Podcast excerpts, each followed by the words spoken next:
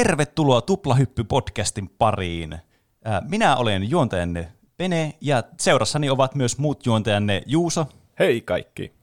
Ja Roope. Heipä hei.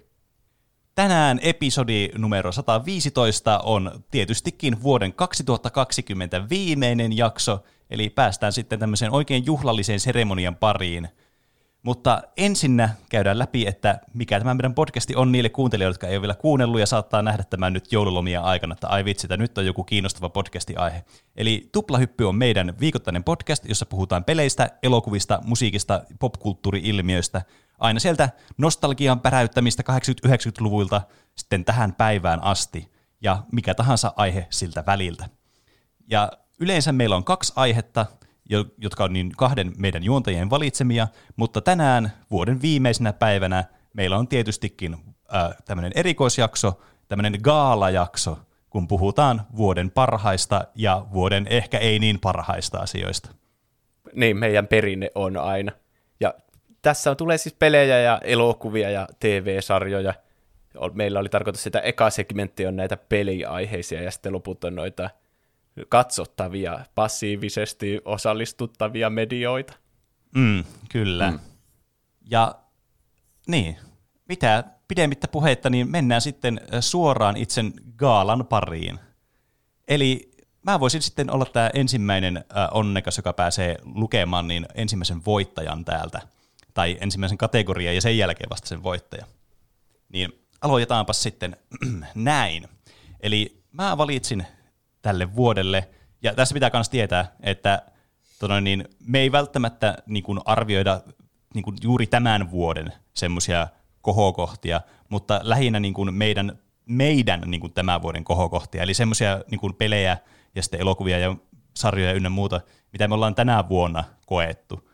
Että kaikki tällä listalla olevat niin kuin pelit, elokuvat, muut, niin ei välttämättä sitten kuitenkaan ole vuodelta 2020. Niin se pitää sitten pitää mielessä. Tämä vuosi on pahamainen siitä, että ei tullut yhtään uusia elokuvia. En, mm. Kyllä, ja sen kyllä huomaa tuossa mun, munkin listassa ja sen vaikeudessa, kun mä sitä tein. Mutta joka tapauksessa tämä hyvin äh, myös kuvastaa tätä tonoin, niin meidän äh, gaalaa, tämä ensimmäinen kategoria, mikä mulla on täällä. Eli vuoden peli, joka ei ilmestynyt tänä vuonna, mutta pelasin silti tänä vuonna. Tämmöinen niin kuin, oikeastaan ongoing palkinto aina mulla joka vuosi. Mm. Perinteinen Kyllä. kategoria. Kyllä. Hyvin ja, arvostettu palkinto. Mm, jep, tämä on niinku se, vähän niin kuin se Game of the Year, vaikka se ei olisikaan tullut tänä vuonna. Ja mikä se palkinnon saaja sitten onkaan? Palkinnon saa Outer Wilds. Mennään Eli yeah. onnittelut Outer Wildsille. Onneksi olkoon. Sehän oli meidän tuplahypyn Paprika Mix-osiossakin kerran. Niin, taisi olla. Kyllä. Tämä oli semmoinen niin kuin, varmaan aika helposti ää, niin kuin havaittava palkinto niille, jotka on nyt tätä meidän podcastia, varsinkin tässä niin kuin viime kuukausien aikana seurannut. Että mä oon ylistänyt tätä peliä maasta taivaisiin aivan syystä. Tämä on siis kerrassaan uskomaton pelikokemus, mitä, niin kuin, mitä on todella vaikea löytää. Siis semmoinen niin kuin, aivan huipputimantti niin kuin tälle niin uusista peleistä. Tämä tuli viime vuonna, ja oli itse asiassa viime vuoden listauksessa, ö, voitti kategorian vuoden peli, joka oli hijackattuna Epic Game Storessa. Ah. Niin ah. tämä oli sen palkinnon voittaja. Ja se oli myös se syy, miksi mä pelasin tämän vasta tänä vuonna, koska tämä tuli Steamiin tuossa kesällä tämä peli. Eli tämä on periaatteessa aika semmoinen niin kuin, tuore tapaus kuitenkin. Minkäköhän palkinnon hmm. se voittaa ensi vuonna? Ei, ei voi tietää, mutta Täällä oli kans kaksi runner-upperia oli tähän, niin kuin, tähän mun palkinnon saajaksi. Oli Sekiro ja tuo Ace Combat 7, mitä mä, mistä mä tykkäsin tänä vuonna ihan hirveästi, mutta ne ei nyt sitten. Tuo Outer Wilds oli vain niin päräyttävä pelikokemus, että se oli pakko voittaa tämä palkinto. Onneksi olkoon. Onne Kyllä, onneksi olkoon vielä Outer Wilds jälleen kerran. Seuraavana meidän palkinnon jakaa Roope. Oi, kiitos, kiitos. Minä astun lavalle kas näin ja kättelen etäisyyden päästä, ei sillä, että kosketaan toistemme käsiin. Sulla on semmoinen, teettekö mitä vanhuksilla, millä ne ottaa semmoisella kouralla kiinni asioita lattioilta. Niin. Semmoinen koiran takakerääjä. Niin. Pitäisi alkaa kulkea semmoisen kanssa joka puolella, niin voisi käteillä ihmisiä. Jopa näissä Ja- ja fiktiivisissä ksena- skena- skenaarioissa. Niin. Ö, minä aloitan ö, omat palkintoni kategorialla vuoden ilmaispeli. Eli Oho. Mm. semmoinen peli, minkä mä oon saanut ilmaiseksi, mistä en ole maksanut senttiäkään tänä vuonna. Tässä oli hyviä ehdokkaita, muun muassa The Stanley Parable, Hue, Uncharted 4, A Thief's End. Mutta katsotaan, kuka voiton vie.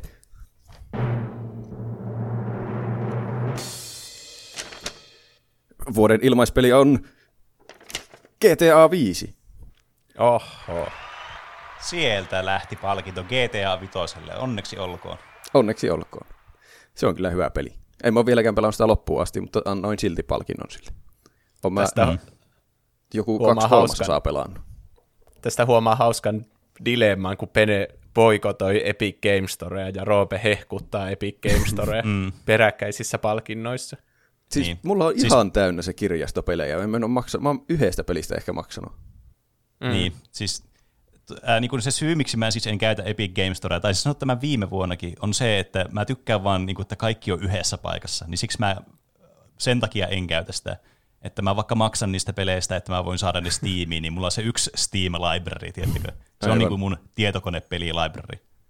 Entä sitten Mutta- kun on se päivä, kun kaikki pelit, mitä sulla Steamissa, olisikin ilmaisena Epic Game Storessa, niin onko sitten tilaisuus vaihtaa sinne? Ehkä. Sen näkee sitten. Tai sitten kun Epic Games alkaa ostaa oikeudet kaikkeen mahdolliseen, ja niitä ei ole enää Steamissa ollenkaan. Niin, siinä on myös toinen vaihtoehto. Mutta GTAsta mä oon tykännyt oikein kovasti. Se ei ole mikään tuorein peli, mutta tosi hauska. Saa Mm, seikkailla kaupungissa ja tehdä riko- rikoksia. Mm, kyllä. Semmoinen konsepti, joka ei ikäänny kovin helposti. Mm. Siitä mä oon saanut vähän innostusta aloittaa taas ehkä toivottavasti joskus Red Dead Redemption 2, mutta se en ole saanut vielä tarpeeksi, että olisin aloittanut taas sitä. mä haluan päästä tuon läpi kyllä. sen takia, Totta että kai. se on sitten läpi ja myöskin sen takia, että Juusa saa vihdoin tehdä sen aiheensa sitten siitä. Ja spoilata sen, vaikka siinä ei ole kyllä juoni edes mikään tärkeä asia, mutta Ää. kuitenkin. Mm. Sama kai se on vetää kuitenkin läpi. Niin. Pitää muutenkin tota, niin, jaksottaa noita tosi isoja aiheita silleen, että ne tulee joskus pitkien aikavälien jälkeen, että sitten meillä Niin. riittää varmastikin kontenttia, isot mehevät aiheet jatkossakin. Ei voi joka jaksossa olla joku jättiaihe, se olisi naurettavaa. Mutta seuraava palkinto tulee todennäköisesti Juusolta. Kyllä. Seuraavan kategorian nimi on vuoden Super Mario 64. Ja tämähän palkinto annetaan tunnetusti pelille, joka on osa pelisarjaa, uusin osa pelisarjaa, joka täysin mullistaa kaiken siitä pelisarjasta ja tuo sen uuteen ulottuvuuteen niin sanotusti. Jopa luomalla innovaatioita koko pelialalla. Tässä ehdokkaina oli muun muassa eh, Crash Bandicoot 4, It's About Time, koska siellä ne menee uusissa ulottuvuuksissa. Mm. Sackboy, A Big Adventure, koska se tuo Little Big Planetin, joka on 2D-peli, niin 3D-peliksi. Mm-hmm. Sekä Super Mario 64, joka teki paluun tässä Switch-paketissa, niin mikä se on, All Stars. Mutta voittaja vuoden Super Mario 64 on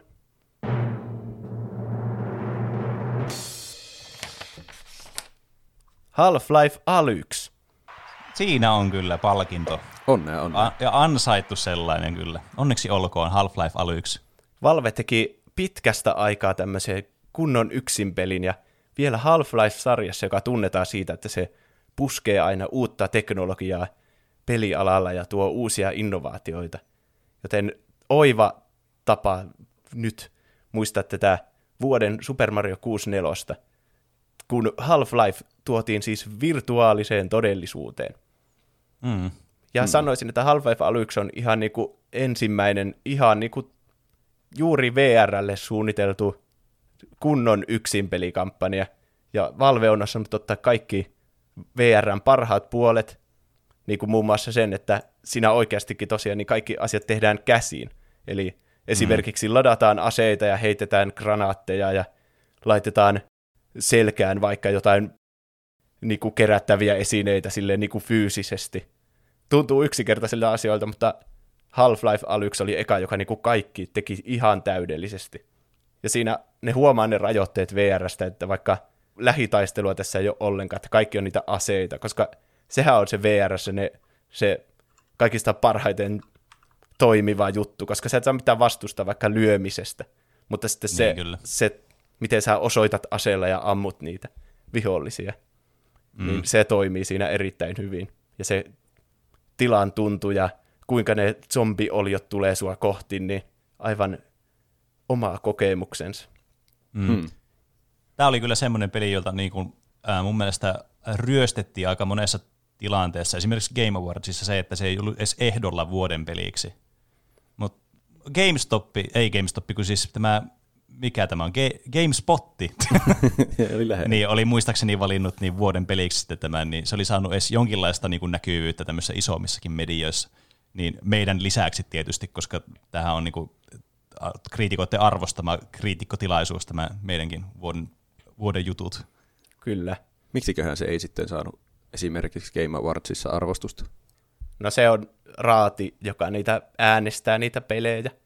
Niin kun mä veikkaan, että ihmisillä ei vaan ole vielä tarpeeksi niitä VR-laitteita, että se mm, voisi vetää vertoja niin. niille niin kuin pleikkari- ja tietokonepeleille ja Switch-peleille. Kyllä.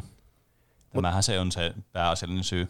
Mutta mä uskon, että tämä peli tullaan muistamaan semmoisena vuoden 2020 Super Mario 64, joka niin kuin mullisti VR-maailmat. Ja tästä toivottavasti muut pelin kehittäjät ottaa koppia, että miten tehdään hyvää peli VRssä. Mm. Musta oli myös huvittavaa, että sä otit tuohon runner tai otit niin Super Mario 64 tähän Super Mario 64 kategoriaan. se ei sitten voittanut sitä Super Mario 64 kategoriaa. Se olisi ei, kyllä... koska se on, se on liian ärsyttävä peli. ärsyttävä Kuulitte tämä ensimmäisenä täältä. Uskomaton ja väite. Voin sanoa sen vihdoin, kun on pelannut sen. Mutta sieltä kävelee lavalle meidän seuraavan palkinnon esittäjä, eli Pene. Kyllä, kiitoksia Juuso. Mä päätin ottaa toisen tämmöisen kategorian edellisvuosilta, tai ainakin edellisvuodelta, koska huomasin, että siellä oli täydellinen kategoria juuri tähän tarkoitukseen. Nimittäin mulla oli alun perin tämä nimi oli eri tälle kategorialle, mutta sitten kun kuuntelin vähän matkaa myös niitä meidän edellisiä niin kategorioita sieltä viime vuoden puolelta, niin tajusin, että tämä on käytännössä sama kategoria, niin mennään sitten tämmöisiä niin perinteitä kunnioittain tähän sitten. Ja tämä siis kategorian nimi on vuoden klikkaavin peli, joka ei ole point and click peli. Mä Oho. muistan tämän kategorian. Mm, kyllä. Eli semmoinen peli, joka kun sitä pelaa, niin on sille, ai, no niin, nyt tämä on niin kuin mun peli. Tää pienellä semmoisella niin kuin twistillä kuitenkin tässä, koska sitten kun luen tämän voittajan, niin se selviää sitten siitä. Mutta minäpäs esittelen pidemmittä puheita, kuka meidän tämän kategorian voittaja on. Ja voittajaksi selviytyi Sekiro Shadows Die Twice. Eli onnittelut sieltä Sekirolle. Onneksi olkoon. Miksi se on siis klikkaaviin peli? No siis t- tämä nyt on se, niin kuin, mihin tarvii tätä alustusta ja selitystä nyt. Eli jo viime vuonna tämän palkinnon voitti Bloodstained, joka oli siis sillä, että mä pelasin viisi minuuttia, sitten, viisi minuuttia sitä ja oli sille, että joo, tämä on mun peli. Niin jos tällä samalla kate, niin kuin, ä, alustuksella ajattelisi tätä palkintoa, niin mun vuoden peli olisi ehkä ollut Ace Combat 7 sitten, jolla oli vähän samanlainen niin kuin, fiilis mulle kuin mitä Bloodstainedilla oli. Mutta mä tajusin, että mä viime vuonna olin dissannut Sekiroa, koska mä olin pelannut Souls-pelejä ja mä en osannut pelata sitä ja mua ärsytti se peli. Ja mä sanoin, että mä annan sille uuden mahdollisuuden sille pelille. Ja mä sitten keväällä annoin sille uuden mahdollisuuden, ja tosiaan kun ei ollut pelannut niitä Souls-pelejä, ja pääsi se Sekiron makuun, niin se kyllä oli silleen, että se klikkasi se peli, niin kuin se ymmärsi sen peliä miten se toimii, ja sitten se alkoi koukuttamaan. Ja varsinkin, nyt, niin kuin, etten spoila sitä pelistä mitään, niin siinä tulee yksi bossi semmoinen niin kuin, äh, suhteellisen niin kuin, aikaisessa vaiheessa, niin, joka osoittautui tosi vaikeaksi. Ja sitten kun sen pääsi läpi, niin se peli jotenkin niin kuin, aukesi aivan uusia ulottuvuuksia sen jälkeen. Et sitten kun joskus puhutaan Sekirosta aiheena, niin voin sitten selittää sen silleen spoilerinomaisesti läpi, mutta erittäin hyvää peli kyllä, ja siis kerta kaikki sen niin kuin mahtavaa viihdettä oli sitten, kun siihen pääsin mukaan siihen peliin. Hmm. Mä oon Olipa- iloinen, että se klikkasi sulla lopulta. Kyllä. Mm, kyllä, niin mäkin. Koska tämä on tosi hyvä peli kyllä. Mua rupesi kiinnostaa Ymmärrän, tuo että- bossi hurjasti. Mikä bossi avaa Mm. pelin täydellisesti. Niin, se, se selvinnee joskus tässä, kun tehdään näistäkin aiheita From Softwarein peleistä. Hmm. Mutta siinä oli minun kategoriani, ja näyttäisi siltä, että alkaa tuo äänimerkki tulemaan tuolta, niin pitää laittaa seuraava kategoria tulille, eli sehän esittelee meille Roope. No niin, kiitos, kiitos. Eli eh, tämän kategorian nimi on, tämä taitaa olla semmoinen kategoria, joka teillä oli viime vuonnakin jommalla kummalla. Olisiko ollut Peneellä? Katsotaan, onko se Peneellä tänäkin vuonna. Mutta se on ainakin minulla. Eli vuoden peli, jota en ole pelannut vielä. No niin. Eli- Mulla oli ainakin mm, Baba no is niin. You, taisi olla viime vuonna. Kyllä, Jaa. näin oli. Eli eh, nämä on tämmöisiä pelejä, mitä mä meinasin ainakin pelata tai haluaisin pelata tulevaisuudessa. Olin lähellä pelata. Eli eh, ehdokkaina mm. muun muassa Hades. Sen mä oon kahteenkin kertaan meinannut ostaa, mutta en ole ostanut, mä oon ostanut jotain muuta sen tilalta. Ja sitten tämmöinen peli kuin Ghost Runner, mitä mä oon ihan vasta ruvennut katsomaan. Se näyttää Mm. niinkö, eh, siltä, siltä Mirror's Edgeltä, mutta jotenkin eh, siinä on parempi taistelu vissiin. Ja sitten, Joo, kyllä, mäkin olen katsellut sitä. Joo. Sitten totta kai Cyberpunk 2077, mitä mä odotan tällä hetkellä pelon sekaisin tuntein. Mm. Siitä on kuulunut jo paljon pelottavia uutisia, mutta mä ainakin otan sen vastaan avoimin mielin, jos mä sitä joulun jälkeen pelaan. Mutta voittaja on kuitenkin joku muu kuin näistä kolmesta. Voittaja kategorialle vuoden peli, jota en ole pelannut vielä, on Desperados 3. Kyllä, Hei, sä oot, onneksi olkoon Desperados. Onnea, onnea. sä oot puhunut näistä peleistä joskus. Kyllä, ainakin siinä, siinä tuota, olikohan se kesälomasuositukset ja- jaksossa. Mä suosittelin Mm. Desperados 3 sellainen valmiiksi, kun se ei ollut vielä ilmestynyt. Mutta Mm. tuota, nyt mä haluan sitä pelata. Mä oon sitä koko siitä asti katsellut siellä Steamin storessa, että jos se tulisi johonkin mahtavaan alennukseen joskus, niin mä ostan sen pois sieltä ja pelaan.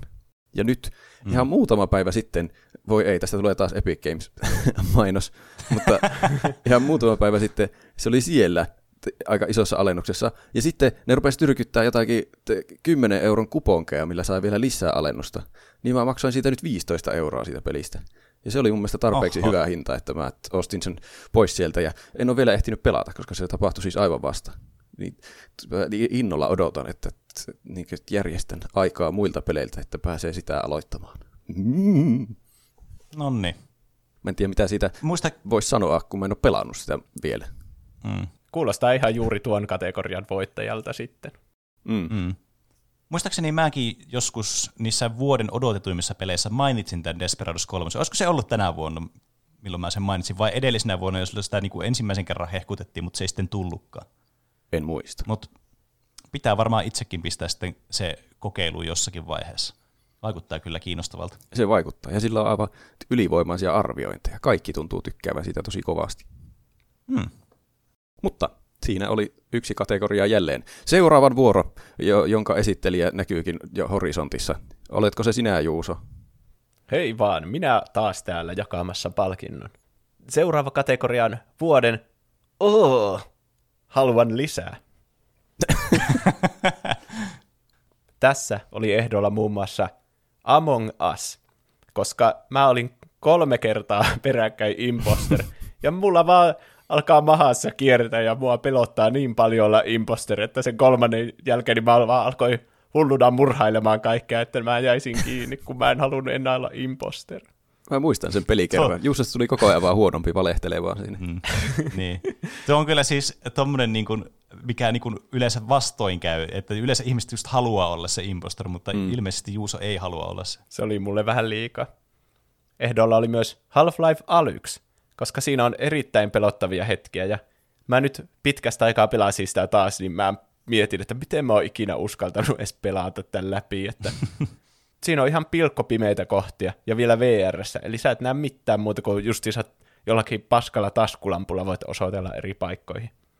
Mutta tämän vuoden oh, haluan lisää palkinto menee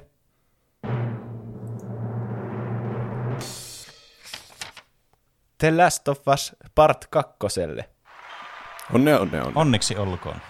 Eli tässä se uh, tekijä on se, että tässä on erittäin raakaa väkivaltaa tosi paljon. Ja Ai. se, se koko Ellin matka siinä pelin aikana on just semmoinen, että ei, mä en halua tämän etenevän enää, eikö tämä peli voisi jo loppua.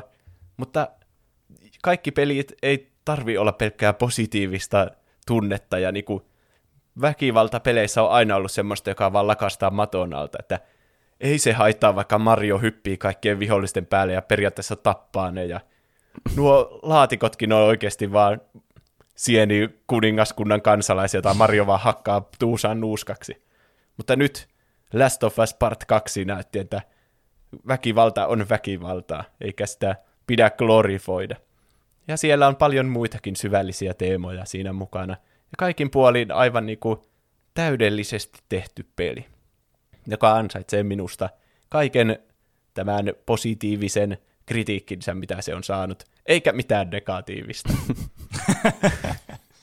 Ihan tosi hyvä peli. Jos tykkää sitä ekasta, niin kyllä suosittelen kaikille, vaikka se alun perusteella saattaisi mennä eri raiteille, mitä toivoisi, mutta kannattaa antaa sille kuitenkin mahdollisuus. Onneksi olkoon vielä. Seuraavana, Onneksi olkoon. On. seuraavana meidän julkis vieraamme, joka tulee esittelemään seuraavan kategorian, on Pene. Kiitos, kiitos. Tied, me aina tällä podcastilla ratsastetaan nostalgialla. Ja me ei ole myöskään ainoita, jotka ensinnäkin nauttii nostalgiasta ja ratsastaa nostalgialla, vaan se on, siitä on tullut aivan massiivinen ilmiö tässä niin kuin viimeisten vuosien aikana. Ja tämä seuraava palkinto liittyy nimenomaan juuri tähän. Eli seuraava palkinto, mikä tullaan antamaan, on vuoden korporaatioiden rahanhimo silmissä palkinto nostalgialla ratsastamisessa. No niin. Eli, eli millä, mikä on ollut vuoden remake käytännössä, koska sitähän nämä niin kuin on tässä pelimaailmassa, ja niitä on siis aivan hirveä määrä. Ja voisin tässä nimetä muutaman tämmöisen niin kuin, ö, niin kuin ehdolla olleen. Eli ehdolla on muun muassa ollut Command Conquer Remastered Collection, Demon Souls, ja tämä siitä syystä, koska jos sitä perkeleen PS5, niin ei voi pelata sitä. Ja sen lisäksi Resident Evil 3, nämä aikaisemmin mainitut niin kuin Super Mario 3D All Stars-pelit, mitkä on tullut, Tony Hawk Pro Skatereita, näitä on. Mutta se todellisen palkinnon saaja on kuitenkin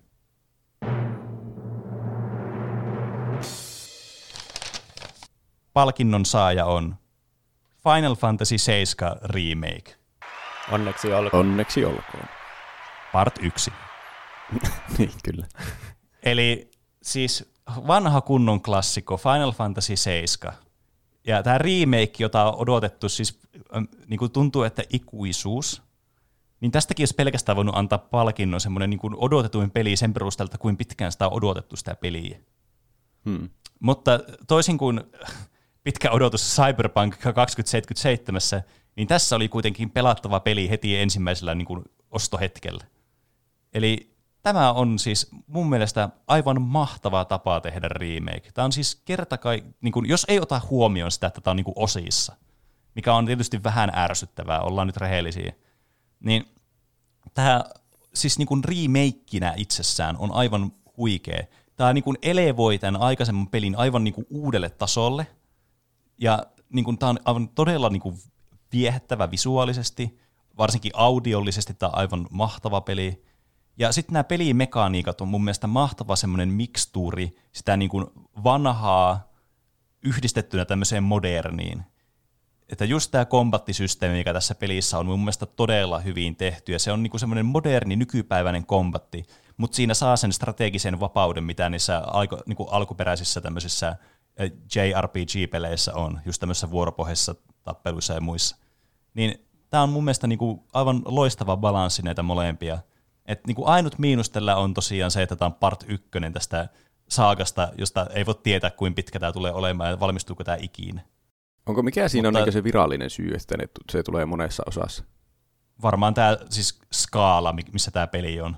Hmm. Aivan siis huikean kokoinen peli. Siis tää on niinku, tässä on niinku venytetty nyt niinku niin maksimiin tätä pelin sisältöä tavallaan siihen nähdä, että mitä tämä oli siinä alkuperäisessä ja mitä tämä sisältää, tämä ensimmäinen osa. Niin, mm. niin tämä, tämä niin kuin, sitten kun, jos tämä joskus tulee, tämä koko sarja, ja tämä niin kuin pitää tämän lipun korkealla, niin kuin sen tähän asti niin kuin on näyttänyt, että se on korkealla, niin mä voisin, uskaltaisin sanoa, että tässä on aivan uskomaton pelikokemus. Semmoinen niin kuin unohtumaton pelikokemus suorastaan. Hmm. Se on varmaan mun peli, jota en ole pelannut tänä vuonna. Mutta hmm. ensi vuonna ihan varmasti. Mm. Suosittelen kyllä. No se on kyllä tiedetään. Mahtavaa. Viime jaksossa tuli Mutta... muistaakseni Juusolta semmoinen kategoria, että paras peli, jonka pelaan loppuun ensi vuonna, minä vannon. Ja se oli Control. Vuosi ei ole vielä ohi. ah, vielä on aikaa. Niin, niin to- totta. Eikö sä ihan vasta jossakin viime tai sitä edellisessä jaksossa sanonutkin, että sä aiot tänä vuonna pelata vielä joululomalla?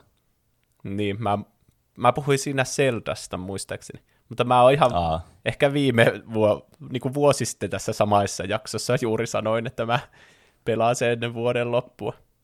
Mm. Mutta eihän sitä no. tiedä, että mä oon pitänyt sitä salaisuutena ja mä yllätän teidät. Niin, se totta. olisi kyllä yllättävää. Tämä kuitenkin tarjoaa myös niinku paljon meille kommentteja ja muuta tämmöistä niinku aktiviteettia noiden meidän kuuntelijoiden keskuudessa, että meillä on aktiivisia kuuntelijoita, niin hmm. eihän tämmöistä meemipotentiaalia voi noin vaan heittää hukkaan. Mm. Totta. Mutta taas on tullut aika siirtyä seuraavaan kategoriaan, ja siellä Roope näyttäisi olevan hyvin äh, innoissaan ja odottaa omaa vuoroa, niin mennään sitten Roopen pariin. No niin, tultiin Roopen pariin. Eli minun seuraava kategoria pelipalkinnolle on, että maailmassahan on hyviä pelejä, mutta mikä sitä pelistä tekee hyvän, ei välttämättä ole se itse peli, vaan muutkin ominaisuudet. Eli tämä kategoria on vuoden peli tavuissa mitattuna. Tässä oli ehdolla muun muassa Red Dead Redemption 2, joka ei tullut tänä vuonna, mutta mä oon pelannut sitä. Ja Assassin's Creed Odyssey, joka ei tullut myöskään tänä vuonna, mutta mä oon pelannut sitä. Mutta siis Aivan, tätä nämä tavuut tarkoitti tässä. Ylivoimainen voittajahan on, monet varmaan jo arvaakin. Vuoden pelitavuissa mitattuna on Call of Duty Warzone. Onneksi olkoon. Onneksi olkoon. Aivan, niin kuin vuoden suurin peli. Kyllä. Vai mikä? Niin kuin muistin. Niin.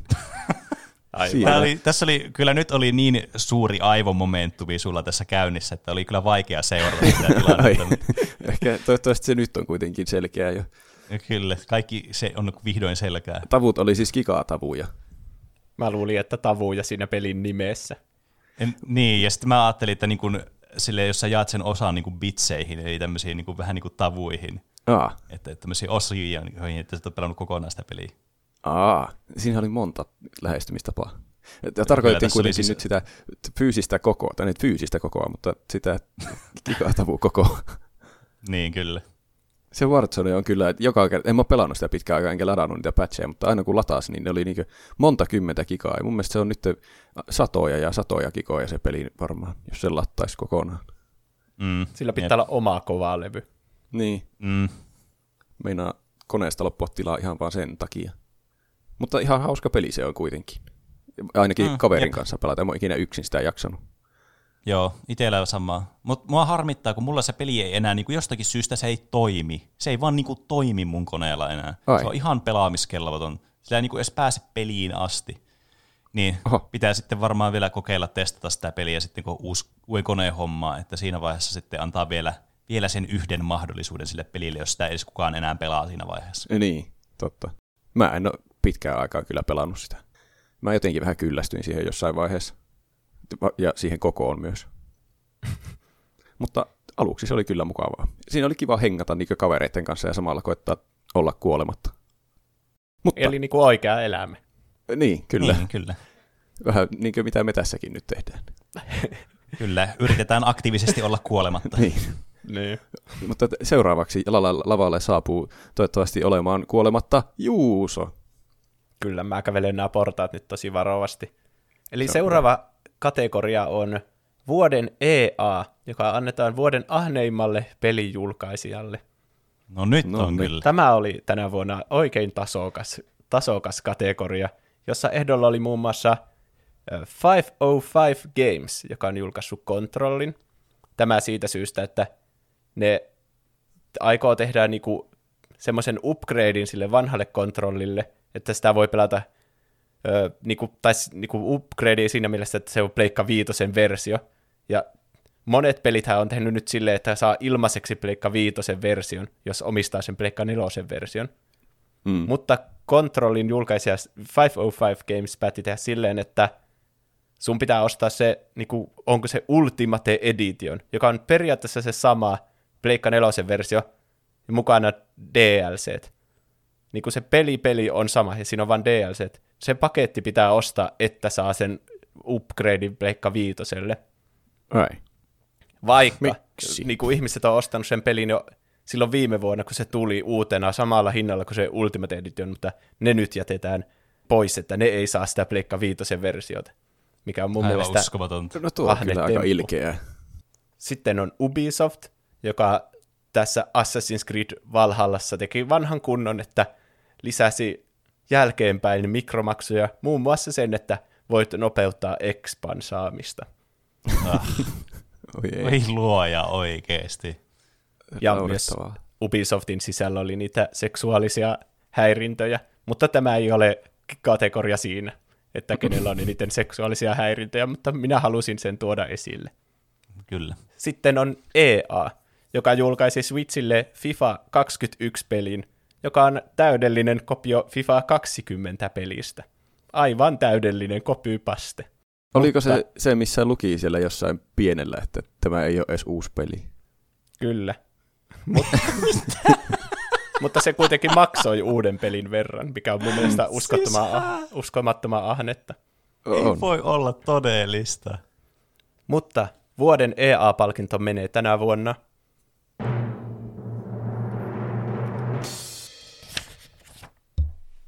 CD Projekt Redille. Onneksi olkoon CD Onnea, Projekt Red. onnea. Mä oon niinku hyvin krinkeissäni lukenut viime viikkoina näitä uutisia tästä julkaisusta.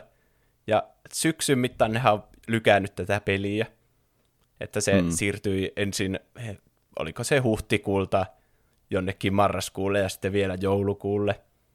Ja ne on siinä matkan varrella sanonut, että älkää huoliko, että Pleikka nelosen ja Xbox Onein versiot toimii yllättävän hyvin. Mutta, Yllättävän hyvin. Tuo, tuo on niinku hyvä lisäys just, että, että silloin ne toimii todella todella huonosti, mutta toimii kuitenkin yllättävän hyvin. Odotettiin Niin, jos jo sua pahempaa. yllättää se, että ne tu- ei toimi ollenkaan, niin sehän on aika Niin. yllättävää. no, on se totta kyllä. se, mikä tekee näistä niinku ahneen, on se, että ne on tuon, että ne on salannut sitä, kuinka huonosti se toimii Pleikka nelosella, joka mullakin se on se alkuperäinen Pleikka nelonen. Ja ne ei antanut arvostelijoille tätä Pleikka nelosen ja Xbox One versiota, vaan pelkästään sen tietokoneversion, joka toimii mm. kaikista parhaiten. Ja ne ei näyttänyt mitään pelivideota, että tältä se näyttää, vaan ne vaan niinku antoi ihmisten, jota oli joku neljä miljoonaa, jotka oli ennakkotilannut sen näille vanhoille kol- konsoleille, niin vaan saada sen, että ne maksaa sen niiden 60, sitten saa sen niinku pelin, joka ei oikeasti toimi ollenkaan. Mm. Ilman Miten se mitään siis niinku oli ennakkokäsitystä. Siinä on joku 15 fps ja se kaatuilee koko ajan. Se on ihan No. pelaamiskelvoton. Sitten se ei kyllä siis toimi. aivan hirveet. Sitten Nyt tuokin niinku, sano vaan. että niitä olisi vaan pitänyt peruuttaa se koko versio, koska nyt ne on jälkeenpäin sitten sanonut tosi tyhmiä asioita, että "Aa, me ei tiedetty yhtään, että tämä ei toimi.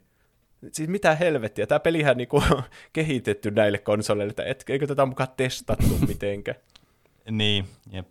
Ja sitten ne sanoo, että sitten tämän kaiken polemiikin ja meemien jälkeen, että voitte hakea refundin sitten PlayStation Storesta, mutta PlayStationille ei ilmoitettu tästä mitenkään etukäteen, että ne, jotka yritti hakea sitä, niin PlayStation oli vaan silleen, no mitä helvettiä, ette te saa mitään refundia, ei meillä ole tämmöistä sääntöä tässä. Niin. Ai. Eli ne yrittää vaan kaikki ongelmat tuolle lakastaa maton alle. Ja että ei, kyllä ne patchit on tulossa, antakaa meille mahdollisuus, vaikka ihmiset on jo Niin. maksanut siitä pelistä. Niin nyt PlayStation teki hyvän movin, että se poisti vaan koko pelin sieltä PlayStation Storesta ja sille fuck it, että kaikki saa rahat takaisin, mutta mu- mä sanoisin, että CD Projekt Redin maine on nyt mennyttä. Niin. Kyllähän tuo vähän Tuo on pahalta kyllä- näyttää. Jep, ja tuo on tosi harmillista, koska siis mä oon, tämä ei varmastikaan ole niiden devaajien syytä, jotka on oikeasti suunnitellut tämä peliä ja tehnyt tämä peliä vuosikausia, mm. vaan just niiden managereita, jotka on vastuussa siitä, että saahan nämä sijoittajille nämä hyvät goaalit, että saadaan myytyä tämä just vaikka joulumarkkinoille ja ei voi viivyttää peliä ja pitää saada rahaa. Ja pit... mm. Tässä sitten nähdään se tulos, että johonkin sen täytyy sen rajaan tulla, että mitä voi tehdä niin kuin siinä toivossa, että julkaistaan peli, joka ei ole valmis ja pätsitään sen myöhemmin, niin nyt ollaan menty sen rajan yli, että tämä on ihan siis Tämä on ihan pelaamiskelvo. Ei, tämä, ei voi pelata, tämä peli. Varmasti tuli ihan hirveänä enemmän rahaa siksi vaan, koska se julkaistiin just nyt se peli. Niin. Mä toivoisin, että ihmiset oikeasti myös oppi sen, että älkää pre-orderakko niitä pelejä, vaan ostakaa ne sitten, kun ne tulee. Ei niitä pel- ne pelit ei enää lopu kesken niin kuin ennen, että piti pre se peli, että sä sait sen, tiedätkö, että sä voit pelata sitä. Mm. Sä voit ostaa se sieltä storeesta ja se ei lopu kesken sieltä. Paitsi Sulla ei ole mitään tila- syytä. tässä tilanteessa se just loppu sieltä, kun ne poisti sen. No siis kyllä, mutta, niin. mutta tämä nyt varmastikin niin kuin se syy oli, se ei ollut se, että se olisi niin kuin pre-orderattu, olisi pitänyt pre-orderaa, että olisi loppunut kesken sen takia, vaan se, että tämä oli siis, ne ihmiset, jotka oli pre-orderannut tämän, niin teki tämän periaatteessa mahdolliseksi, että voi niin kuin maksaa vaan rahaa paskasta produktista. Kyllä. Mm. Eli onneksi olkoon CD Projekt Red. Teillä on paljon, paljon on, työtä, on, että pelastatte maineen. Kyllä. Voihan siinä vielä joku uskomaton Redemption Arc tulla.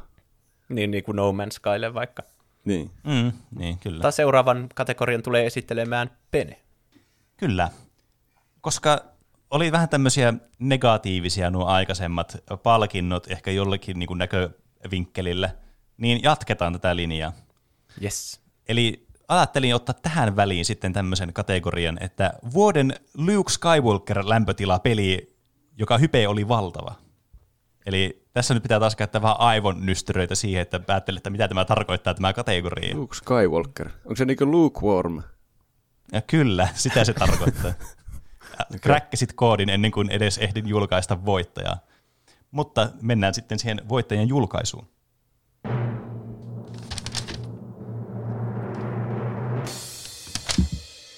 Tämän palkinnon voittaja on Valorant. Ja. Onneksi olkoon. Onne, onneksi olkoon.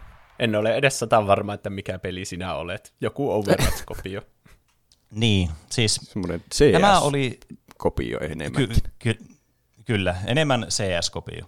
Eli mä sanoisin, että tämä on niin kuin, tämä peli, joka yrittää olla suora Counter-Strikein kilpailija. Ja tämä oli semmoinen peli, mistä mitä niin kuin odotti tosi paljon tuossa keväällä. Ja tämä tuli jopa tänä vuonna, niin tässä olisi joku tämmöinen niin kuin uusi peli tässä kategoriassa. Mutta sitten kun tämä tuli, tässä oli niitä, tuli tämmöinen beta-avaimia tuli näille, ja sitten striimaajat alkoi striimaa sitä peliä, ja sitten jos sä katsoit sitä striimiä, niin sä pystyt saamaan tämän betakin ja pelaamaan sitä.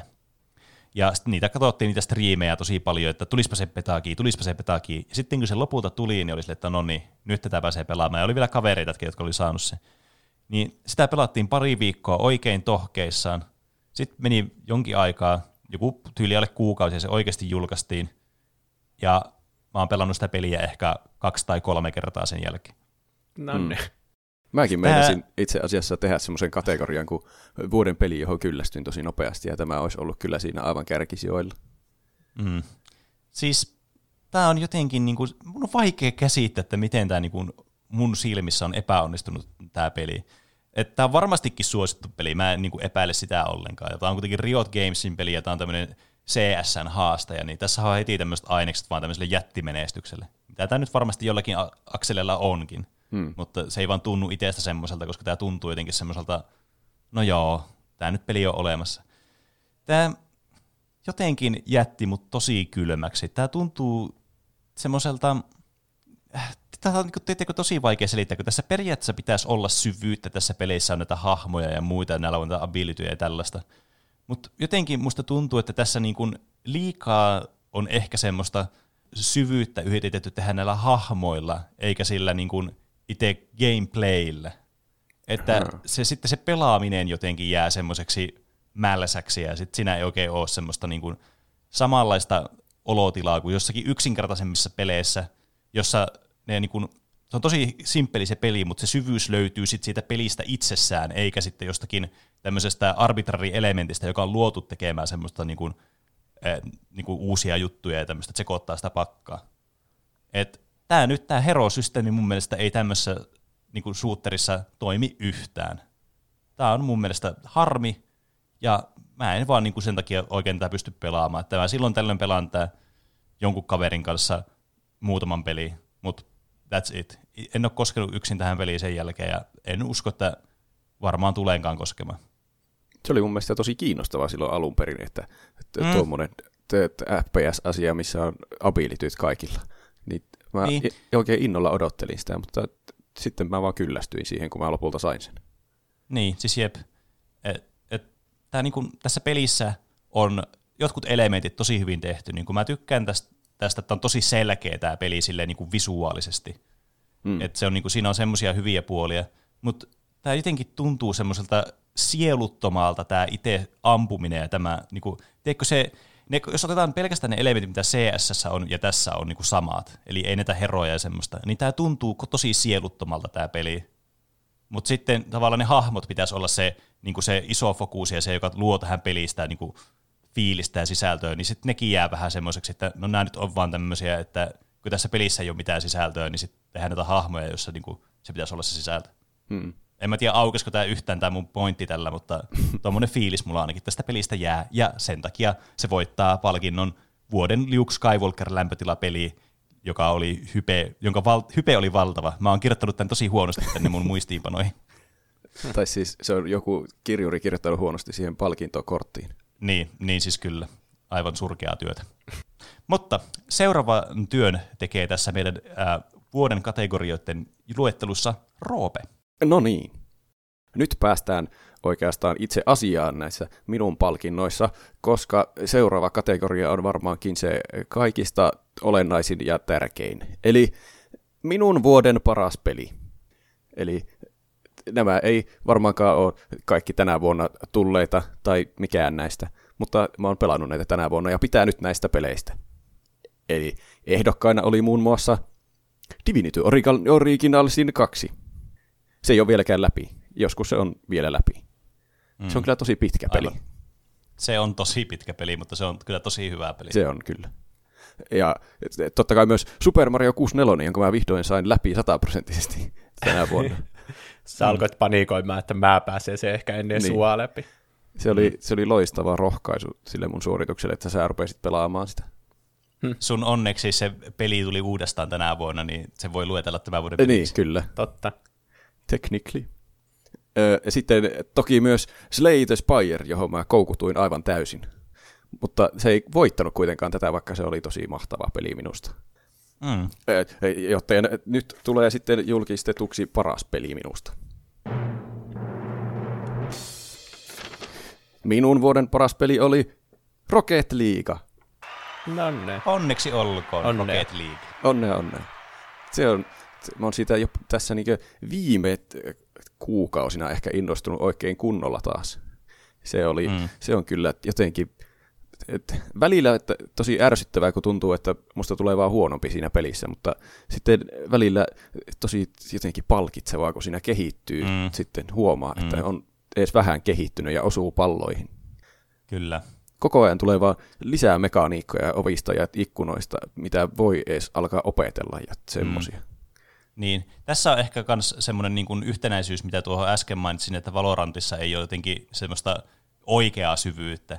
Niin t- just tässä on esimerkki semmoista pelissä, missä taas on sitä oikeaa syvyyttä. Niin. Tämmöinen tosi yksinkertainen peli pintapuolisesti, mutta sitten kun sitä lähtee tarkastelemaan tarkemmin, niin sillä löytyy vaikka ja mitä. Kyllä. Semmosia, mitä niinkö, siis tosi helppo aloittaa tämä peli, että tajuaa sen idean, mutta ei välttämättä osu ikinä palloon. Mutta sitten vaikka alkaakin osumaan palloon vähitellen, niin sittenkään ei tajua vielä mitä kaikkea siellä on. Siellä on kaikkia ihme temppuja mm. voi tehdä. Ei edes tiedä, mitä, mitä on mahdollista tehdä jotakin t- tripla flip reset. Nyt mä tiedän, että semmoinen on olemassa, mutta se ei mulla olisi mitään mahdollisuuksia lähteä koittaa mitään semmoista. En mä osaa edes air triplata. Tuo tommonen kuoppa, mihin sä kaivat itseäsi koko ajan syvemmälle ja syvemmälle. Mm. Niinpä. Niin, kyllä. Mutta se on jotenkin se kuoppa tuntuu koko ajan vaan jännittävämmältä ja mahtavammalta. Mm. Siitä ei niinkö ajaudu sillä mihinkään ikävään maan keskiosan helvettiin, vaan siellä on semmoinen auton jalkapallo taivas. Mm. Kyllä. Tä, täytyy sanoa, että olen kyllä samoilla linjoilla Roopen kanssa, että sitä on nyt tulee tullut tämän syksy aikana innostuttua aivan uudella leveillä tuosta pelistä taas. Mm. Ja se on kyllä edelleenkin loistava peli. Se sai kyllä nyt vähän semmoisen ehkä boostin niin sanotusti, kun se tuli ilmaiseksi. Niin sitten siihen tuli mm. paljon enemmän pelaajia yhtäkkiä. Niin kyllä. Ja sekinhän on periaatteessa Niinpä. jollakin kategorioilla ehkä tämän vuoden peli Sen siinä mielessä. voisi käsittää jonkinlaisena u- uudelleen launchina. Mm, kyllä. Hmm. Eli kyllä, Rocket League, minun vuoden paras peli. Onnea, onnea. onnea. Mikäs on Onneksi Juuson seuraava kategoria? Minun seuraava kategoriani on peli, joka tulee aina muistuttamaan minua korona-ajasta. Eli tämä on hyvin mm. spesifiä aikaa meidän no, elämässä, on kyllä. kun me ollaan eristyksissä. Mm. Ja pelit ovat nousseet aivan uuteen, uuteen valoon, niin kuin ihan kansainvälisestikin. Mutta tämä on henkilökohtainen palkinto juuri minun pelille, joka tulee muistuttamaan minua tästä ajasta. Eli ehdokkaina on muun muassa The Witcher 3 Wild Hunt, jonka minä vihdoin pääsin läpi, kun minä crunchasin kuin CD Projekt Red konsanaa. ja myös lykkäsin sitä läpi peluuta yhtä monta kertaa kuin Cyberpunkia on lykätty. Seuraavana on Animal Crossing New Horizons, joka oli tosi iso iso niin kuin, kulttuurillinen ilmiö silloin keväällä, kun se tuli. Justiinsa mm. niin kuin, se ja korona ja TikTok, kaikki niin kuin, villitykset tuli samaan aikaan ja yhdistyi siinä samassa Animal Crossing New Horizonsissa.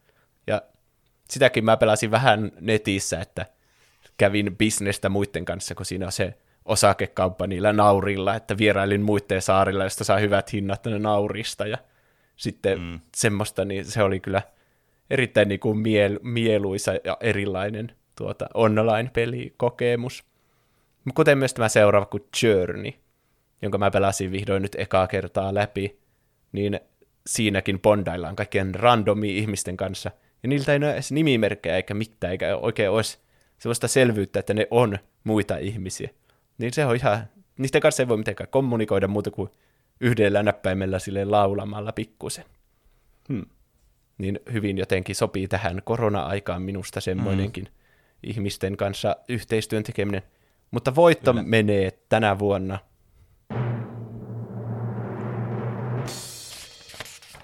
Death Strandingille. Onnea, Onneksi onnea. olkoon tänäkin vuonna Death Stranding. Kyllä mä ajattelin, Eli tämä... että joku palkinto sille Juusolta tulee.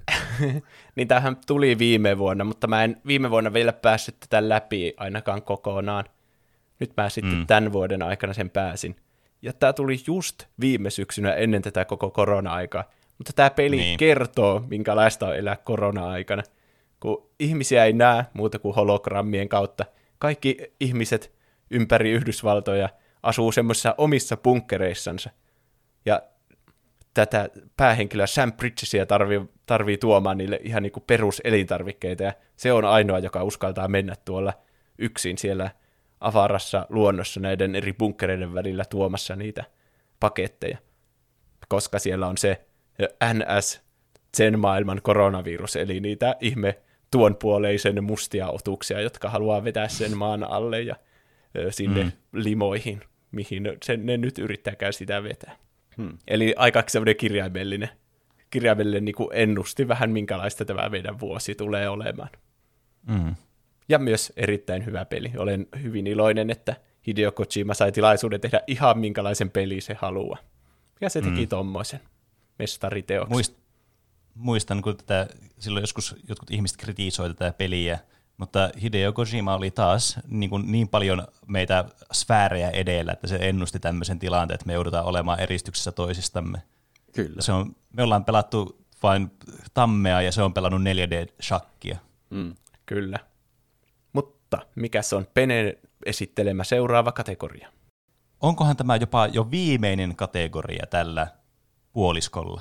Minun laskujen mukaan kyllä. Mm. Joten ei tämäkään peli, joka tässä viimeisenä tulee, niin ole mitenkään vähäisin, vaan itse asiassa erittäin tonne niin mieleenpainuva peli. Ja ei tämän vuoden peli, niin se, sekin vielä hienosti niin kuin kulminoi tämän meidän äh, jakson. Vai onko sittenkään tämän vuoden peli? Sitä on vaikea sanoa. Mutta joka tapauksessa tämä palkinto, mikä tullaan jakamaan, on vuoden pelasin tätä peliä ennen kuin se oli cool, mutta hyvä, että sitä tuli cool, koska genre kaipaa lisää innovaatioita. No niin. Aivan. Tuosta voi ehkä vähän päätellä. Ehkä. Kyllä, eli palkinto menee.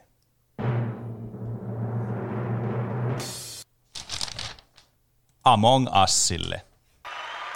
Onneksi No niin, olkoon Among Us. Kyllä, vuoden 2018 peli, joka tuntuu siltä, että se olisi tullut tänä vuonna, kun se räjähti suosioon tuossa kesällä streamereiden myötä.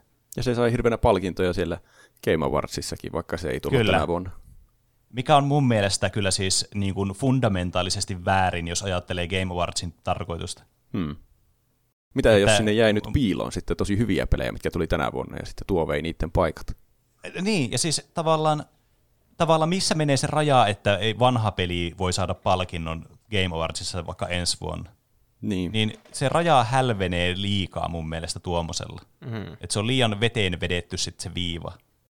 Niin mun mielestä jos on tuommoinen vuoden palkinnot show, palkintoshow, vähän niin kuin meilläkin, mutta me sentään tehdään, me tiedostetaan, että meillä ei ole välttämättä tämän vuoden juttuja. Hmm. Niin silloin pitää pitäytyä joissakin säännöissä, ja mun mielestä Among Usin ei olisi pitänyt voittaa tänä vuonna siellä yhtään palkintoa eikä olla ehdolla, vaikka se on hyvä peli. Ja vaikka se on iso ilmiö. Ja niin vaikka ne silti- tyypit vaikutti tosi mukavilta, ketkä voitti niitä niin, palkintoja. siis kyllä, kyllä. Totta kai mä haluan niille hyvää, koska ne on tehnyt hyvän pelin ja muutenkin näin lähtökohtaisesti haluaa hyvää toiselle. Mutta se ei nyt ei vastannut kuitenkaan mun mielestä Game Awards 2020. Mutta siitä räntistä eteenpäin tähän niin kuin itse Among Usiin. Eli tämähän oli siis peli, mitä tuli pelattua ensimmäisen kerran tuossa keväällä. Ja sitä pelasi sitä aika paljonkin tämä peli itse asiassa. Tämä on tosi kiva kavereiden kanssa ja tämä on todella hyvä tämmöinen Hidden Identity-peli, tämmöinen yksinkertainen, että kaikki pystyy helposti pelaamaan tätä, mutta just semmoinen, että siinä voi itsekin niin tehdä jotakin, että se ei ole vain pelkästään sitä niin kuin keskustelua ja sitä päättelyä, mikä tietysti on ihan hyvä osa näitä pelejä totta kai, mutta tässä niin kuin on semmoisia gameplay-elementtejäkin sitten ripoteltu aika paljon mukaan. Mutta tämähän sitten kesän aikana räjähti aivan täysin, kun tota noin, niin tätä alettiin sitten striimaamaan. Ihmiset tajusivat, että hei, tästähän saisi hyvää striimimatskua. Ja mä oon ihan varma siitä, että ne on saanut Tuplahyppy-podcastilta idea alkaa pelaamaan tätä Among Usia, ja siitä on lähtenyt tämä koko ketjureaktio käyntiin. Totta. Meidän pitäisi Meillä saada on, jotakin proviikkoja.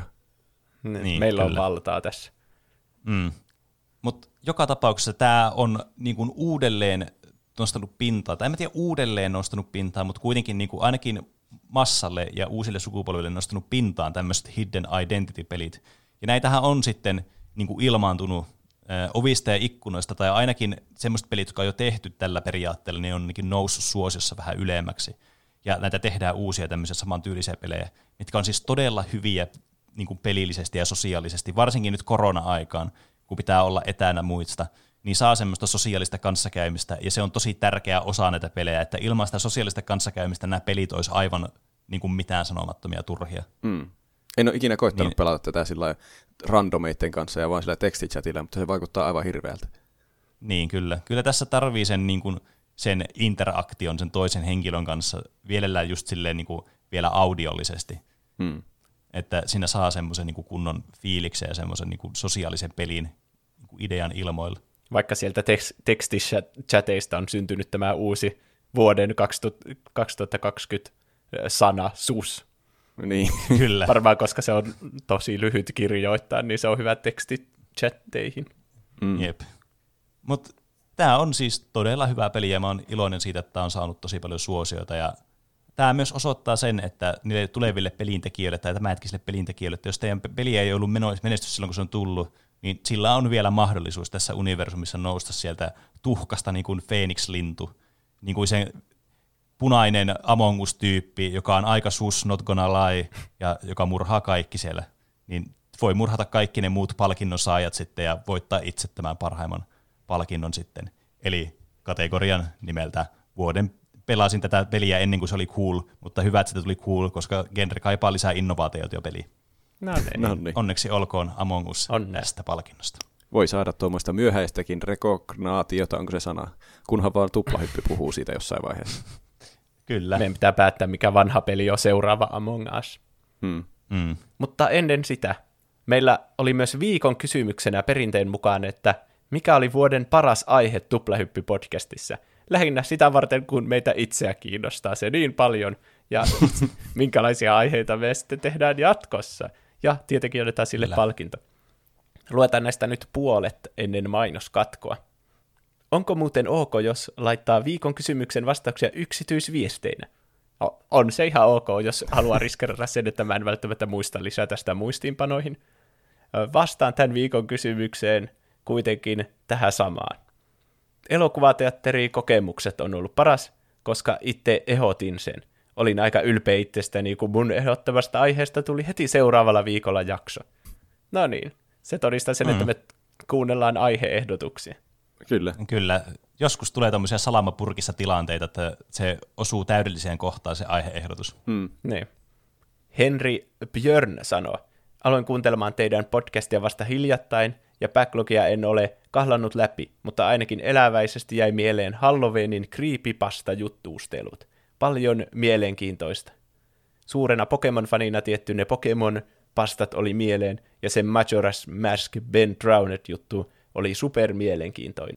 Freeman jakso oli kyllä ihan hauska. niin, Mm, se kyllä, on. sitä oli myös hauska tehdä. Mm. Kyllä, paljon mahdollista läpään heittoa. Mm. Freeman laittaa saippua roopea vai saippua opera oli vuoden paras jakso.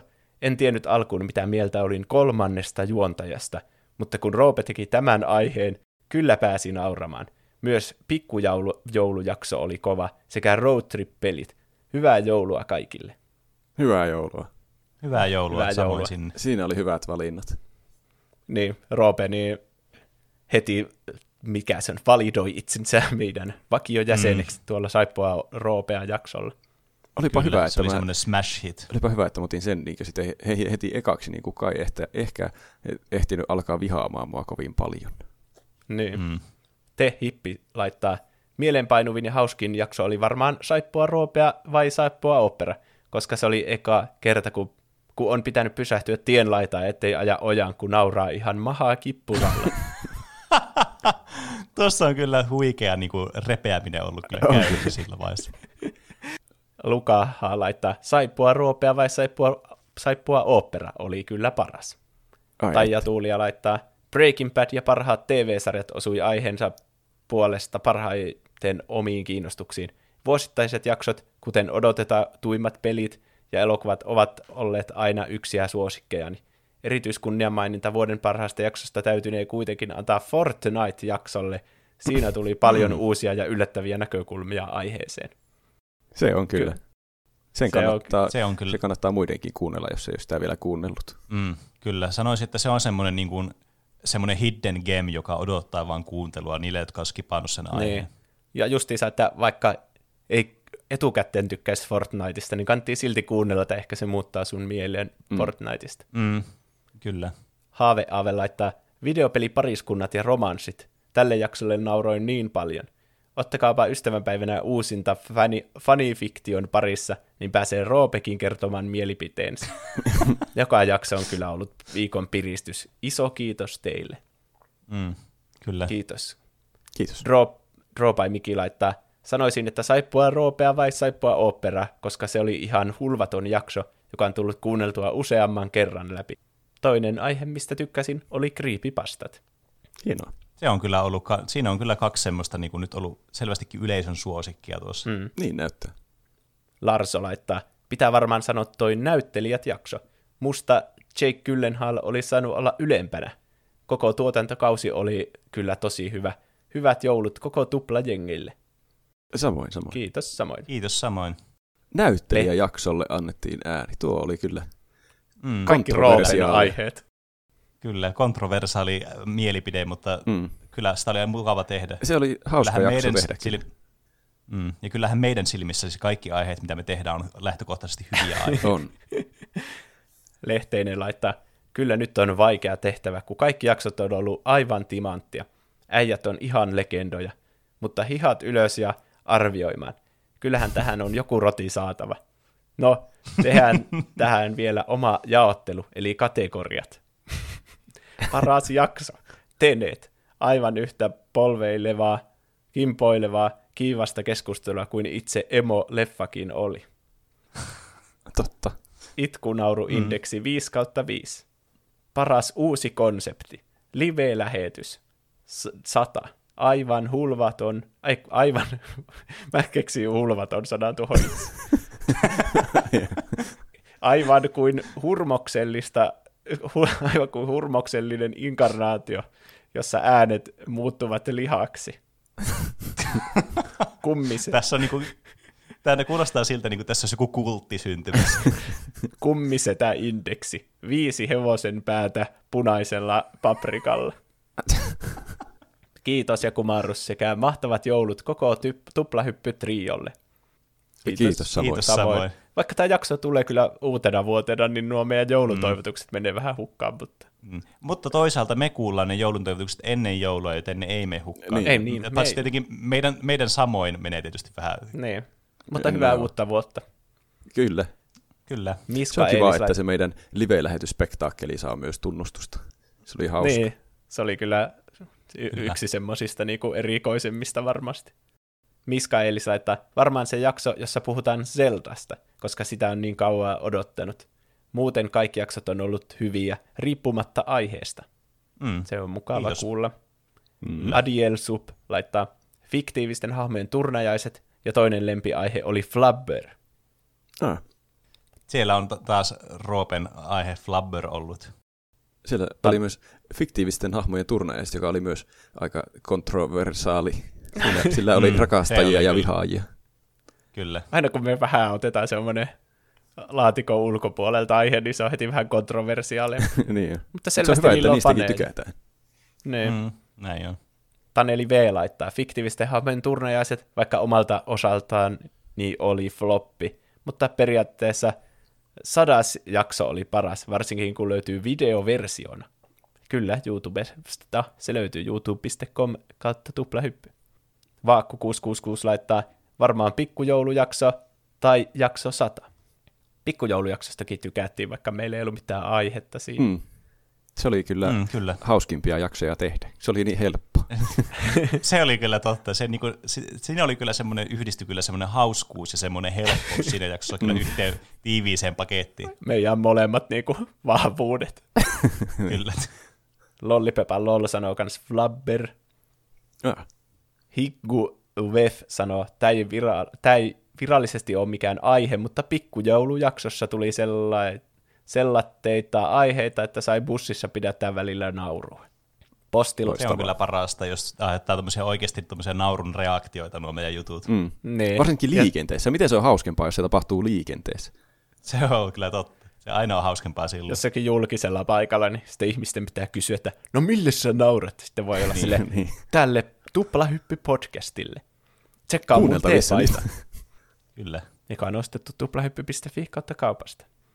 Postilakko laittaa, ehdottomasti paras oli lapsuuden itse kehitetyt pelit ja leikit, hauskoja tarinoita kuuntelijoilta ja juontajilta. Oh. Siinä oli kyllä todella niin kuin, semmoinen viimeisen päälle uusi aihe kyllä otettu oli, kyllä, vielä. tuore niin. vaihtoehto. Tällä hetkellä meidän uusin. Mutta se oli kyllä tosi hauska, kun kaikilla oli niin villejä juttuja. Mm. Mm. Emil Lahti laittaa Star Wars virallinen paremmuusjärjestys tai videopelejä vai video, tässä lukee videopelejä vai videopelejä, mutta se oli videopelejä vai videopelejä. Kyllä. Niin kai se oli. Ui, sekin on, mun tuo kopio-klooni-aihekin on saanut tykkäyksiä näköjään. No niin. Ja Mario-elokuva. Siinä oli taas meidän puhutaan no. paskasta elokuvasta aihe. Ai, että meidän täytyy tehdä semmoinen kyllä varmaan vuodenvaihteen jälkeen. Niitä piakko. pitää tehdä kyllä lisää. Joo. Nekin on hauska tehdä.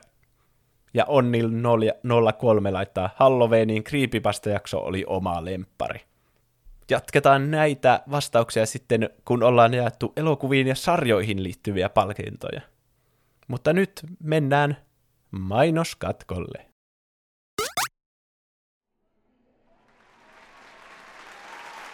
Tervetuloa seuraamaan ensimmäistä jokavuotista Tuplahyppy Awards palkintogaalaa. Minä olen illan isäntä Juuso. Tuplahyppy Awards Gaalassa annetaan tunnustusta vuoden parhaimmille podcasteille, jotka ovat osoittaneet parhauttaan olemalla kaikista parhaita ja muita podcasteja parempina podcasteja.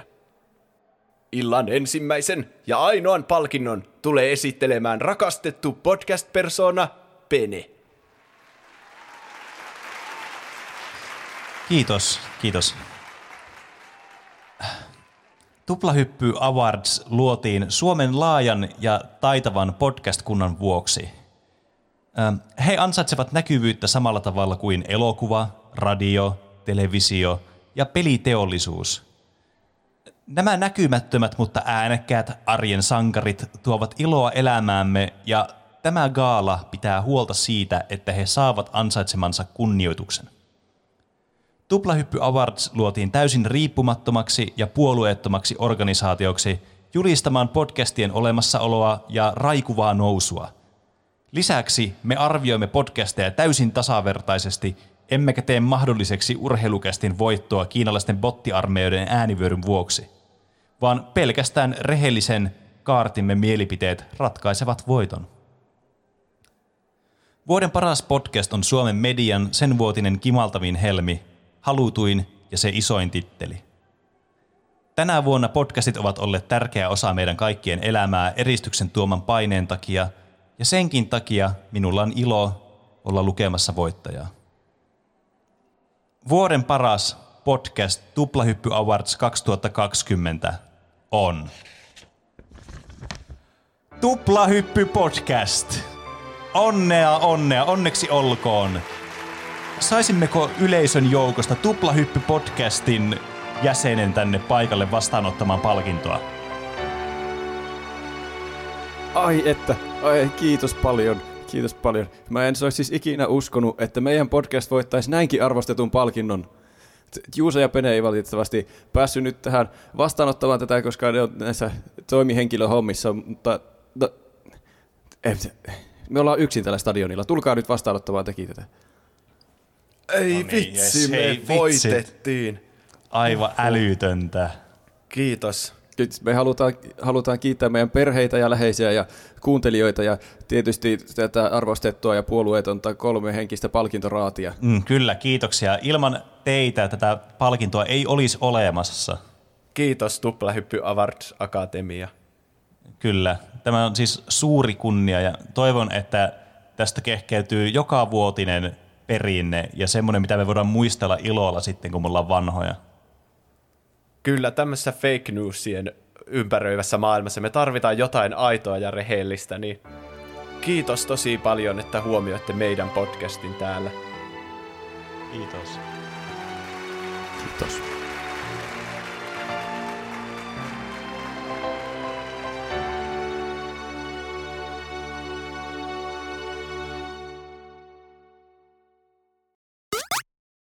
Tervetuloa takaisin meidän vuoden parhaat ja huonoimmat gaalan pariin. Pelit oli käsitelty nyt tuossa edellisessä osiossa, ja nyt on aika siirtyä tähän elokuvien ja sarjojen ihmeelliseen maailmaan. Mm, kyllä. Mm.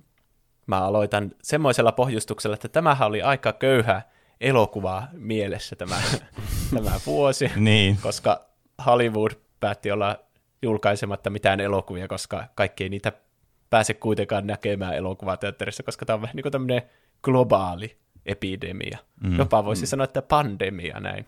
Niin, kyllä. Niin, joku voisi käyttää tuollaista sanaa. Meidän olla takia- vähän vaikeuksia keksiä kyllä ehdokkaita tähän. Niin. Et, mutta sarjat on menestynyt tosi hyvin tänä vuonna. Tai siis yhtä hyvin kuin aikaisempina vuosina, mutta ne loistaa täällä palkinnoissa nyt ainakin mun tilastoissa. No. Aloitetaan suoraan tällä ensimmäisellä, eli elokuvat saadaan pois alta tällä ensimmäisellä kategorialla, joka on vuoden paras elokuva, jonka näin elokuvateatterissa. Mm. Ja tässä on ehdokkaana muun muassa Frozen 2, joka tuli viime vuoden lopussa, oliko se joulupäivänä, mutta tietenkin tammikuussa vasta menin sitä katsomaan. Tuo normaalina vuonna tuo ei varmaan olisi ollut listalla ollenkaan. Sitten Tenet, joka on- se oli niinku semmoinen yksi elokuva, joka me käytiin joskus keskellä kesää katsomassa, ja tuntui ihan absurdilta, että silloin pystyy vaan käydä tolleen elokuvissa siinä Mm. Niin. y- yksi semmoinen hetki ajassa niiden kahden korona-aallon välissä. Ja vielä Christopher Nolanin elokuva. Kuinka randomia. Niin. Ja se oli a- vuoden niin kuin ainut semmoinen uusi hyvä elokuva. Jep.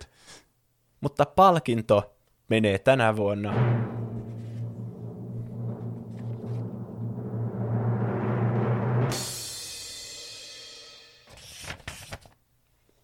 Parasiteille. No niin, Onneksi olkoon. onneksi olkoon. Tämä oli tietenkin oikeasti viime vuonna julkaistu elokuva, mutta Suomessa se tuli elokuvateattereihin vasta alkuvuodesta, kun alkoi tämä Oscar Gaala hypetys, kun se oli siellä parhaan elokuvan ehdolla ja sitten tietenkin Suomessa tehdään aina sille, että siinä vaiheessa, kun se elokuva saa näkyvyyttä, niin sitten se julkaistaan elokuvateattereihin. Mm. Mutta oli ihan äärimmäisen hyvä elokuva, kaiken hypetyksen arvoinen. Oli kyllä minustakin. Mä en ole vieläkään nähnyt tätä elokuvaa. Se kannattaa kyllä nähdä. Se on kyllä ehdottomasti elokuva, jonka mä haluan nähdä. Ja mulla tuli tuosta mieleen, että mä muistaakseni kun menin tuonne, niin Finkinon ohi tuosta yksi päivä, niin näin siinä kyltin, että siellä olisi esi- äh, tulossa joko elokuviin tai on siellä elokuvissa Parasite, mutta mustavalkoisena. Ai Niin. Miksi? Kaikki tämmöiset kriitikoiden ylistävät elokuvat julkaistaan uudestaan mustavalkoisena. Niin. Se on semmoinen pieruhaistelijoiden formaatti. Miksi se olisi parempi mustavalkoisena? En tiedä. Jotenkin, kaikkihan sanoo, että se on jotenkin ekspressiivisempi tai jotain. Mutta Mm. normielämäkin on. Haluatko sä normielämä mustavalkoisena, että Niin. niin. ihmisten naamat on jotenkin ekspressiivisempi? Niin. Mutta joka tapauksessa tämä jäi mieleen siitä, kun tässä on tietenkin eri yhteiskuntaluokista olevia ihmisiä, puhutaan paljon siitä niin kuin rahallisesta eriarvoisuudesta ja silleen niin kuin erityisesti siellä Koreassa, missä tämä elokuva on tehty. Mutta se, millä tämä erottuu muista tuommoista saarnaavista elokuvista, niin on se, että tässä ei oikeastaan ole mitään semmoista, niin kuin, että nämä on hyviksiä ja nämä on pahiksi ja tämä on nyt se sanoma ja usko pois, vaan tämä käsittelee silleen niin kuin neutraalista näkökulmasta sitä ongelmaa. Ja kaikki hahmot tässä on yhtä lailla hyviksiä ja pahiksia. Ja sitten Niin. ne vaan niin kuin omilla semmoisilla älypeleillänsä yrittää voittaa ne toiset, että ne pääsee sinne niin kuin pyramidin huipulle.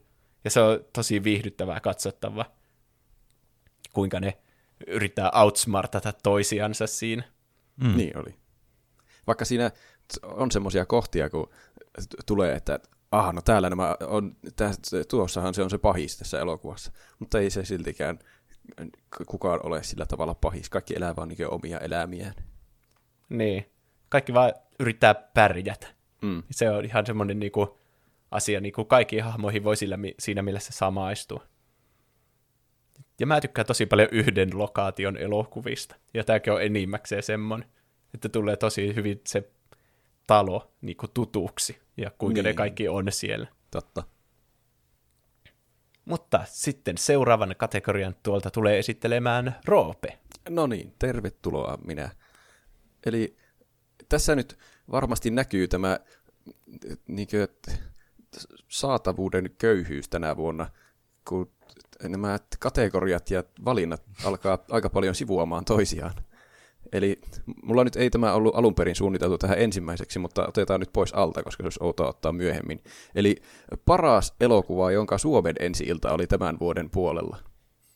Mullakin on täällä ehdokkaina Tenet, niin kuin oli Juusollakin, ja myös Birds of Prey, vaikka en mä käynyt sitä elokuvissa katsomassa, eikä se olisi ikinä varmasti tällä listalla jonakin toisena vuotena, mutta se oli ihan ok elokuva, mä katsoin sen Netflixistä. Mutta mm. voittaja on...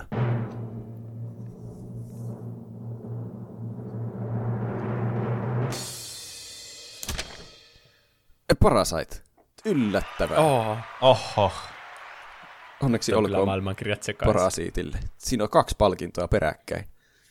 Mutta Niin. mun mielestä se kyllä ansaitsee. niin Se oli ihan todella Mm. hyvä elokuva. Kyllä. Ja me käytiin tää katsomassa Roopen kanssa yhdessä. Niin käytiin vahingossa. Vaikka me kuinka yritettiin ignorata toisiamme, niin Niin. olihan se sitten pakko lopulta tiedostaa, että me olemme molemmat siellä mm. elokuvateatterissa. Minä tiedostin sen ja lähetin sulle kriipin kuvan sieltä taaempaa. Tiedän, missä sinä olet. Ja niin kuin joku hitman, joka vaatii jotain lunnaita. Mm. Se oli kyllä, ehkä se vaan paransi sitä elokuvaa, kun käytiin vahingossa katsomassa yhdessä se. Siellä tuli sitten semmoinen improvisoitu puiminen vielä sen jälkeenkin. Niin, joka on aina paras osuus elokuva. Mm. Tämä olisi kyllä ollut varmasti kärkisijoilla tässä, vaikka olisi tullutkin enemmän elokuvia tä- tällä, tänä vuotena. Tämä oli oikein hyvä. Niin, ja vaikea muistella niin kuin viimeisen viiden vuoden aikanakaan yhtä hyviä elokuvia. Mm. Mutta si- ei sitä varmaan kovin paljon enempää voi puhua, mitä Juuson kategoriassa puhuttiin, joten menkäämme seuraavaan kategoriaan, joka tulee Peneeltä. Kyllä, eli mennään sitten itsekin tällä elokuvakategorialla tässä, kun nyt kun tällä aloitettiin, niin, niin nimetään sitten ää, munkin puolesta vuoden paras elokuva, jonka katsoin elokuvateatterissa.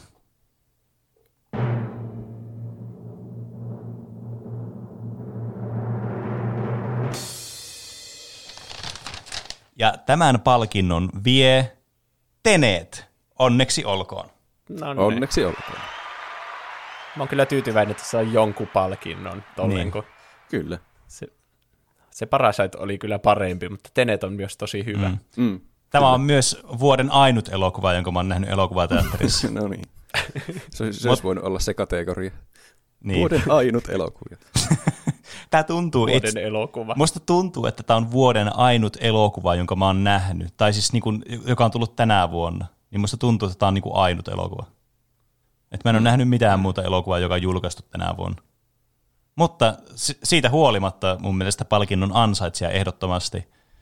Tämä on mun mielestä todella niin kuin semmoinen, tämä on semmoista niin Christopher Nolan tyylistä elokuvaa, semmoista, että mistä ei voi kuvaan niin nauttia, että vaikka tämä oli semmoinen joidenkin mielestä mielipiteitä jakava, että tämä nyt oli vähän tämmöinen niin kuin tehty taas liian sekavaksi tarkoituksella ja ei mitään pointtia sillä, että tässä oli mitään niin kuin semmoista kultaista lankaa, mitä joissakin näissä aikaisemmissa elokuvissa selkeästi on ollut, kun sen on löytänyt vaan sieltä. Niin kyllä mun mielestä tämä silti niin kuin oli semmoinen, niin kuin, että tästä pystyy nauttimaan ja tämä on semmoinen, että kun tämän katsoo monta kertaa tämä elokuva, niin tämä varmasti paranee katselukertojen myötä, uskaltaisin väittää. Mm. Kyllä. Todennäköisesti. Ja semmoinen elokuva kanssa, että olisi heti halunnut nähdä tämän uudestaan tämä elokuva. Niin. Mikä oli mun, senkin takia, että ymmärtäisi sen paremmin. niin, se, mikä oli mun ensimmäinen kategoria tälle, mutta sitten mä tajusin, että ei mulla ole mitään muita elokuvia, mitä olen nähnyt tänä vuonna. Piti ottaa tämmöinen paljon ek, niinku, extravagantimpi palkinto sitten sille. Joo. Niin. Mutta Tosiaan Tenetistähän me tehtiin se aihekin silloin. Mm. Mm. Kannattiin käydä kuuntelemassa. Siinä me vaan rämplätään, kun me mietitään, että miten se edes koko universumi niin, toimii kyllä. siinä. Niin. Ja jonkun kuuntelijan mielestä vuoden paras aihe myös ollut se. Mm. Niin. Oli se ihan hauska jä- säästää niin jaksoon tällä kertaa ne puimiset. Mm, kyllä. Ja, Ja- ja joskus me vielä tehdään se jakso, että me katsotaan se uudestaan ja Niin. sitten selvitetään, Niin. mitä siinä oikeasti tapahtuu. Tehdään semmoinen samantyylinen jakso kuin Inceptionista tehtiin. Niin. Vaikka. Mutta ää, minulla ei ole muuta tähän enää lisättävää, joten seuraava palkinnon esittäjä, olkaa hyvä Juusa. Seuraavaksi on kategoria paras TV-sarjan lopetus. Ja TV-sarjahan on vaikea tunnetusti lopettaa, koska monet jatkaa niitä liian pitkään, että niille ei ole enää mitään sopivaa hyvää lopetusta sille. Tai sitten no, kasvaa hype vain liian suureksi, niin kuin vaikka Game of Thronesissa, että sitä ei vaan saada enää niin kuin tyydytte, tyydytettyä koko yleisöä. Tai sitten hmm. ne kyllä vähän tuntuu kyllästyneenkin koko Game of Thronesiin, mutta se on asia erikseen. Mutta tässä kategoriassa on ehdolla Star Wars The Clone Wars, jota mä en ole katsonut yhtään muuta kuin ihan viimeisen jakson mielenkiintosta. Sillä perusteella. Tuo on kyllä Se on mielenkiintoinen. Pakosta aivan mahtava jakso. Mä katsoin niin tuolta IMDBstä, kun siellä on ihan jaksojen mukaan, että voi katsoa sen reitingin. Niin tämä Clone Warsin vipajakso oli ylimpänä parhaiten arvosteltu TV-jakso koko vuonna, ja se oli Ai, mistään sarjasta? 9,9. Oho. Joo. 9,9 oli se arvosana. Oho. niin mun oli pakko katsoa se. Ja siinä oli hieno toimintakohtaus, mutta en mä niinku sitä tunne fiilistä siitä sitten lopulta saanut, minkä varmaan ne, jotka on kattonut sitä niinku seitsemän tuotantokautta. Niin, hmm. kyllä. Mutta aika mielenkiintoinen kuitenkin tuommoinen koe katsoa niin kuin yksi jakso, viimeinen jakso jostakin sarjasta ja katsoa niin kuin yli, meneekö se niihin odotuksiin, mitä sitten sen arvostelut on antanut sille. niin. Mähän katsoin se niinku kaikista puhtaimmasta näkökulmasta, kun mulla ei ole sitä aikaisempaa. Niinku. Mm. Niin, en mä Niin. tiedä, oliko se 9,9, mutta kuitenkin. Niin. Sitten BoJack Horseman, joka loppui kans tammikuussa taisi olla. Hmm. Siinä oli pitkä, todella hyvä sarja kaikin puolin, mutta se, miksi se jää vaan ehdolle tähän eikä voittajaksi, on se, että se parhaat vuodet oli silloin joskus kolmannen ja neljännen tuotantokauen aikoihin. Ja se ei enää vetänyt vertoja niille, mutta kuitenkin todella tyydyttävästi mun mielestä loppui, että ei yhtään jäänyt harmittamaan se ainakaan. Kyllä. Mm. Ja sitten uusi tulokas Musta kuningatar, joka oli todella semmoinen, oliko se seitsemän vai kahdeksan jaksoa, semmoinen minisarja. Ja se päätykkää siitä, että se vaan niinku, siinä ei jätetty mitään jatko, jatkokausi beittiä loppuun, vaan se loppu vaan tosi tyydyttävästi, joka vastasi sen koko sarjan sitä yleistä sanomaa ja jätti semmoisen tunteen, että nyt mä katsoin hyvän sarjan. Mm. Se on kyllä noissa minisarjoissa hyvä, että se, se on helposti katsottava ja sitten se loppuu niin kuin oikeasti sit siihen loppuun. Mm. Niin. Mutta tänä vuonna paras TV-sarjan lopetus oli sarjalla nimeltä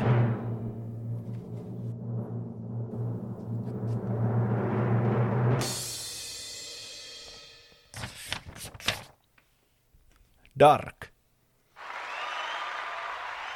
Eli tämä sarja oli se saksalainen Netflix-sarja, joka muistuttaa paljon muun muassa Stranger Thingsia, mutta semmoisella aikamatkustustvistillä. Ja niin kuin mä joskus puhuin tästä aiemminkin, niin tämä käsittelee kaikista parhaita, mitä mä oon ikinä nähnyt aikamatkustusta.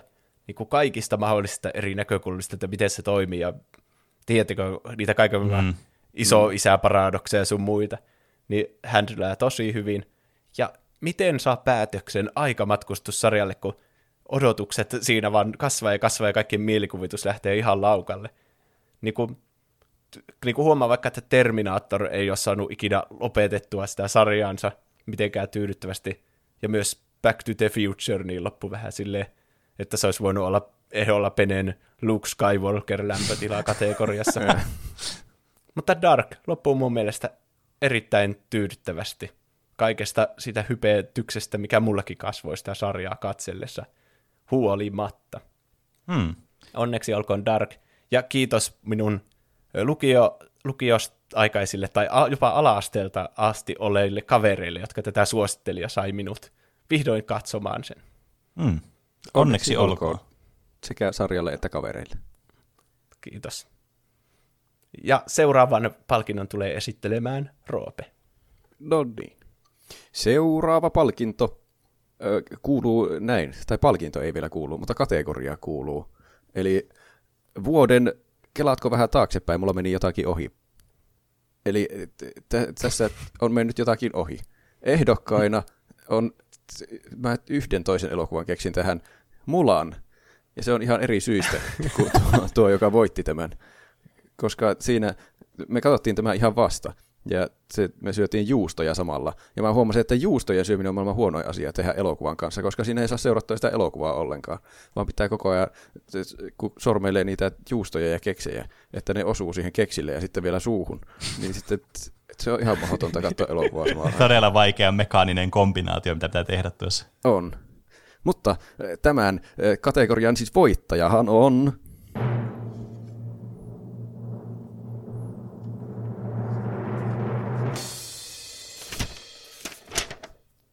Tenet. No niin. Onneksi olkoon Tenet. Onneksi olkoon. Se ei varmaan ollut kovin monelle suuri yllätys, koska se oli just niin. ainoita elokuvia, mitä edes tuli. Mm. Ja se oli aika sekava. Niin, ainut mikä yllätti oli se, että kun me oltiin tätä elokuvassa, elokuvissa yhdessä katsomassa, niin sä koko ajan hoit, että hei, voitko kelata vähän taaksepäin? niin. Mutta eihän se onnistu oikein siinä elokuvan teatterissa. Niin, Ihan niin kuin, eihän meillä ole kaukosäädintä. Se, mä en ymmärrä, miksi ne voi kuunnella katsojia, jotka yrittävät tehdä siis tuommoisia yksinkertaisia pyyntöjä. Niin, varsinkin kun asiakas on aina oikeassa. Niinpä.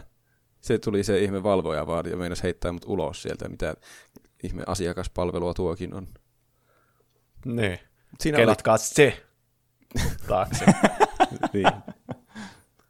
Siinä tuli kyllä monta kohtaa, missä mä olin sillä että voi, että kun tämä voisi pausettaa ja mä voisin miettiä tätä oikein kunnolla, mutta se meni vaan eteenpäin siitä suoraan ja sitten piti keskittyä jo uuteen kohtaan.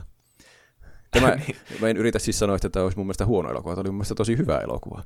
Mutta tämä, just niin kuin Penekin sanoi, niin pitäisi katsoa useamman kerran, että tästä tulisi se vielä parempi elokuva. Mm. Siinä oli mun Tenet-räntit. Onneksi olkoon. Ky- kyllä, palkinto, ja ihan aiheesta siis palkinto. Mä tykkäsin oikein kovasti Tenetistä. Mm, kyllä. Mikä on Juuson seuraava kategoria? Onko Ei- Juuso ei- vai Pe- mikä on Peneen seuraava kategoria? Mä oon nyt hieman loukkaantunut tästä, että sä esittelit väärän henkilön tähän. Mä et unohdin, missä järjestykseen me mentiin. Ei se mitään. Astelen lavalle kuitenkin ihan tyytyväisen mielin, kun pääsen lukemaan tämän seuraavan ää, ehdokkaan nimen, tai siis voittajan nimen ja tämän kategorian, missä tämä on voittanut, mutta vasta, niin kuin vastakkaisessa järjestyksessä. Kyllä. Eli mulla on seuraavana kategoriaa vuoden, tässä sarjassa on vielä hieman puutteita, mutta siitä huolimatta parasta shittiä ikinä kategoria. Ja mennään sitten suoraan palkinnon saajiin, koska se on kuitenkin aina se kaikista mehukkain osa näitä. Eli voittaja tälle kategorialle on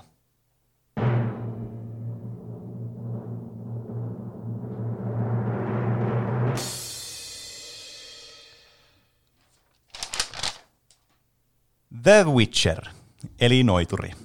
Onneksi olkoon. Aivan. Tämä Mä olin on ihan unohtanut, että se on edes olemassa. Niin. Tää, siis, mun tähän väliin pitää sanoa, että mä olin unohtanut, että mä tosiaan katsoin tämän silloin vuoden alussa. Että tämä vuosi on tuntunut ihan käsittämättömän pitkältä. Niin on. niin joo.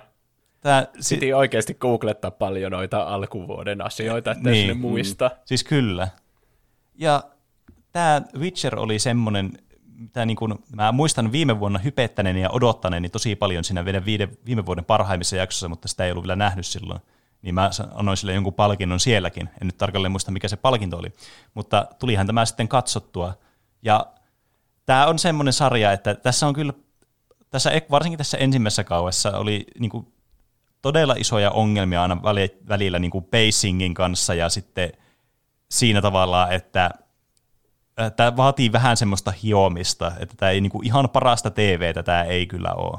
Mutta siitä huolimatta tämä oli kyllä niinku yksi niinku nautittavimmista TVstä, mitä on nähnyt pitkään aikaan.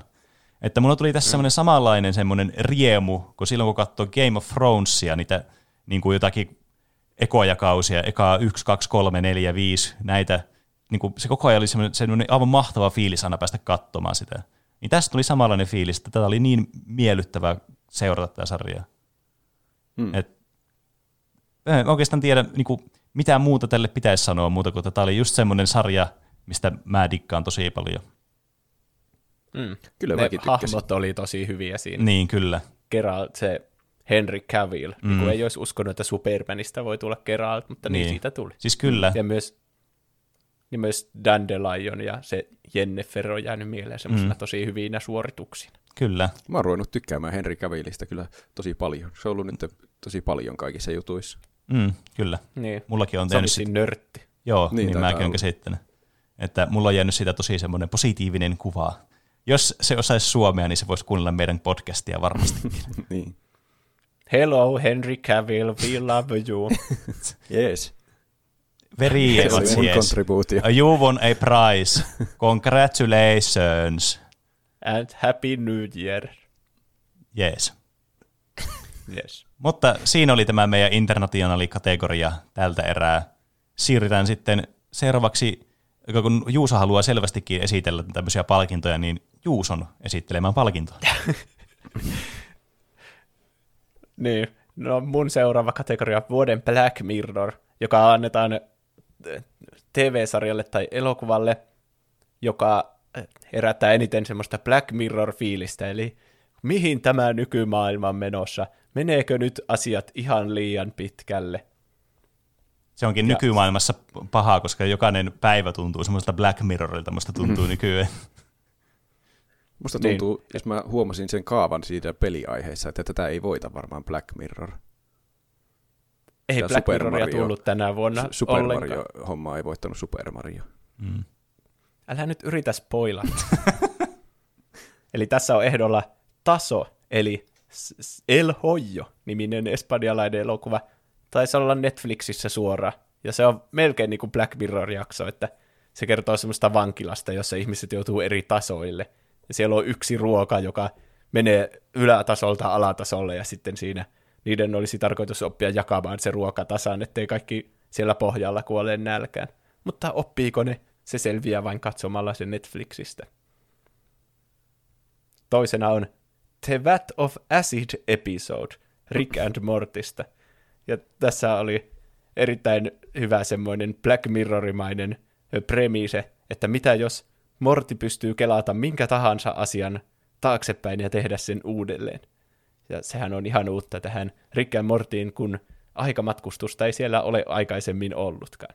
Tai oliko se, että se pystyy savettamaan minkä tahansa hetken ja palata siihen myöhemmin? Joo, se pystyy savettamaan. Ja sitten se aiheutti paljon Black Mirror-maisia kysymyksiä, synkkyyttä ja sitten sen keskeisen sanoman siinä, että jos elämässä ei ole mitään seuraamuksia, niin onko elämä edes elämää?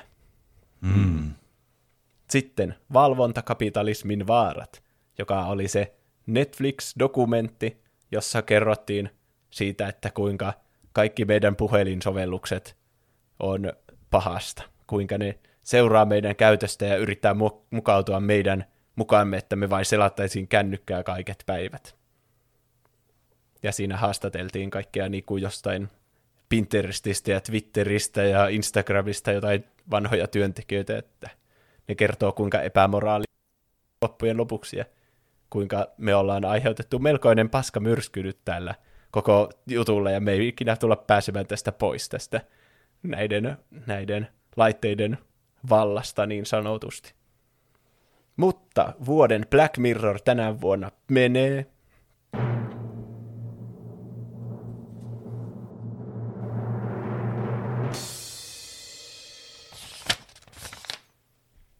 oikealle elämälle. Onneksi olkoon oikea Tämä- elämä. Tämä oli yllättävä valinta. Kyllä, tämä tuli vielä tämmöinen kurvebooli tuolla tuli kyllä niinku, ihan niinku, tuli monta astetta sieltä. Niin. siis tämä on ollut ihan melkoinen vuosi kyllä, ja niin kuin luulisin, että jossakin vaiheessa tähän tottuisi tähän korona-asiaan, mutta aina kun katsoo uutisia, niin siihen niin kuin hätkähtää silleen, että mitä helvettiä on, niin kuin, tä- tämäkö meidän elämä nyt on?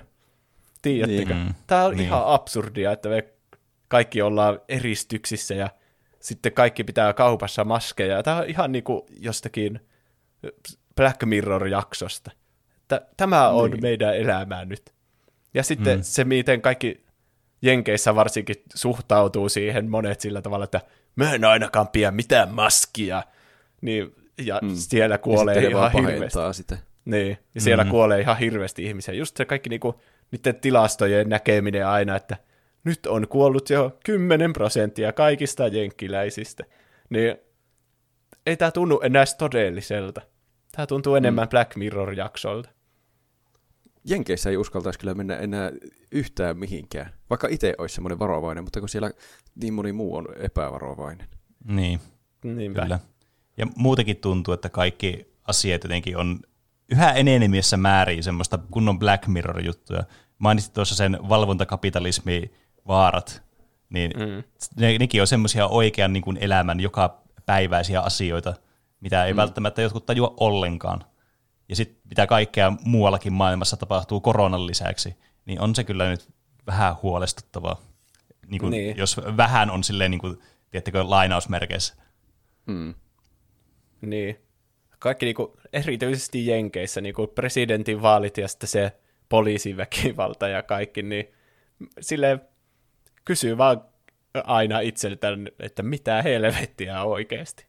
Niin. Onko tämä totta? Mm.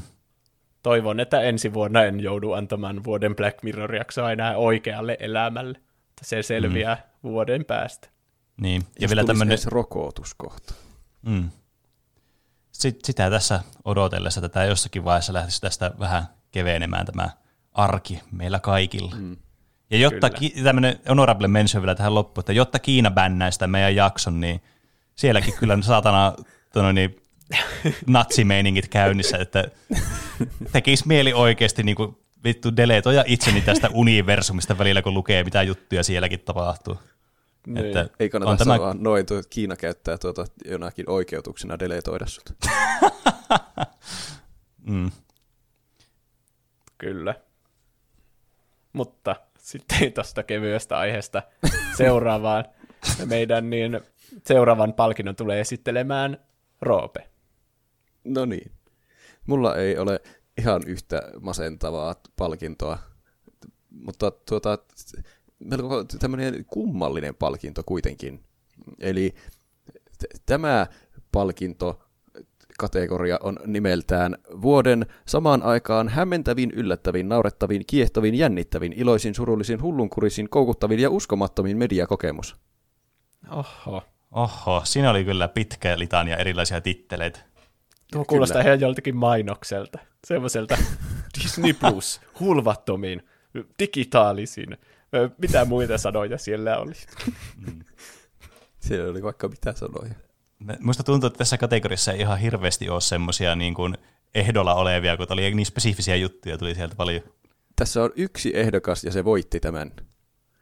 No niin. Eli äh, tämä ehdokas kautta voittaja on.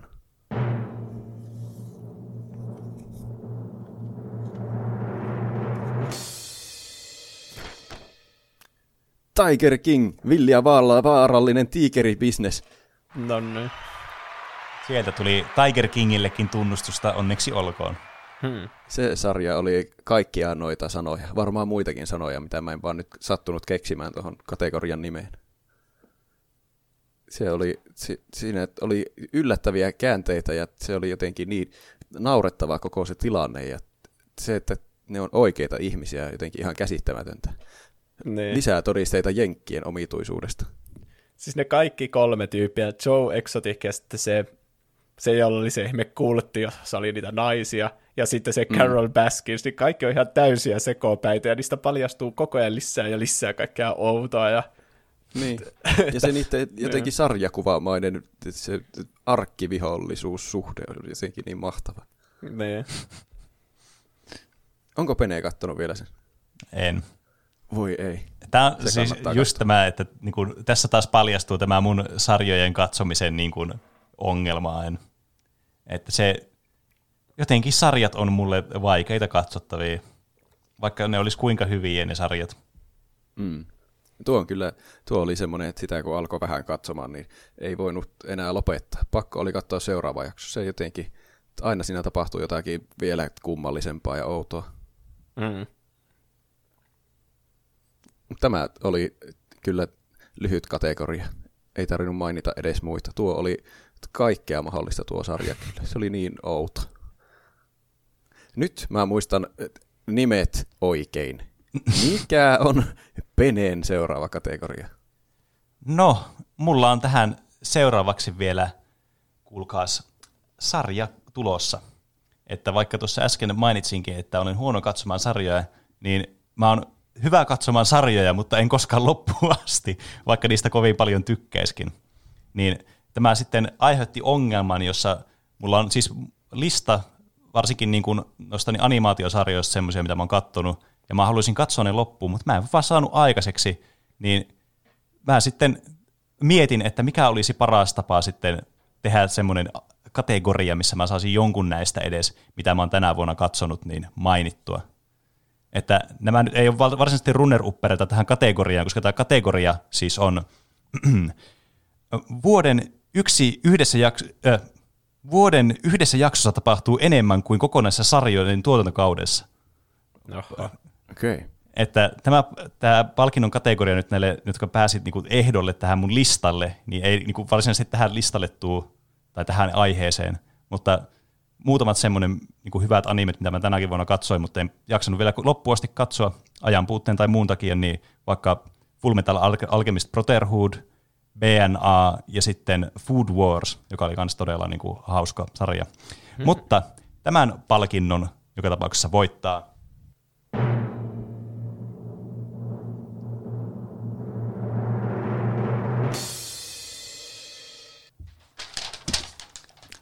JoJo's Bizarre Adventure. Onneksi, Onneksi olkoon. Ei mikään kovin uusi tuttavuus, mutta joka tapauksessa tuli tänä vuonna katsottua. Ja tämä on myös semmoinen sarja, josta on monta tuotannon kautta, enkä ole katsonut kuin ehkä kaksi muistaakseni. Tai kaksi, kaksi ja puoli tai puolitoista. Mä nyt edes muista, koska niin, niin, Mä viimeksi katsoin kesällä tätä sarjaa. Mutta joka tapauksessa tämä on semmoinen sarja, joka vaan niinku jatkaa vaan niinku antamista ja on vaan silleen koko ajan, että niinku jokainen jakso tuntuu sisältävän enemmän asioita kuin jotkut sarjat niinku tuotantokaudessa kaudessa tuo esille. Ja Oliko sitten, tämä kun... se, mistä jotkut kuuntelijat sanoo, että tämä on jotenkin vaikea semmoiselle anime-vasta-alkajalle alkaa katsoa? No, on tämä aika haastava sarja kyllä, mutta tämä on toisaalta hyvin tämmöinen niin kuin humoristinen ja satirinomainen ja tämmöinen niin kuin over the top, semmoisella todella kummallisella niin kuin kosmisella paprikatyylillä. Että tota noin, niin, tämä on kyllä ihan ehdoton suositus katsoa. Ja mä haluaisin katsoa tämän loppuun asti, mutta mulla on todellakin vaikeuksia sarjojen niin kuin vaativan ajan niin kuin, takia katsoa yleensä sarjoja loppuun. Mutta kyllä minä joku päivä tämä vielä katson loppuun asti. Mutta tosiaan tässäkin, kun ensimmäisen kauden katto, niin tuntui, että no niin, se oli siinä. Ja sitten huomaa, että siellä on joku viisi kautta vielä tai, tai sinne päin. Joo, sille, että mitä helvettiä. niin, niin. Ehdoton suositus kyllä kaikille. Ja onnittelut vielä voitosta. Onnea. Onnittelut. Sitten seuraavana Juuso, ole hyvä. Seuraavaksi esitellään kategoria nimeltä Vuoden paras hahmo, joka annetaan elokuva- tai TV-sarjan hahmolle, joka on osoittanut kaikista eniten kolmiulotteisuutta, samaistuttavuutta sekä mielenkiintoa.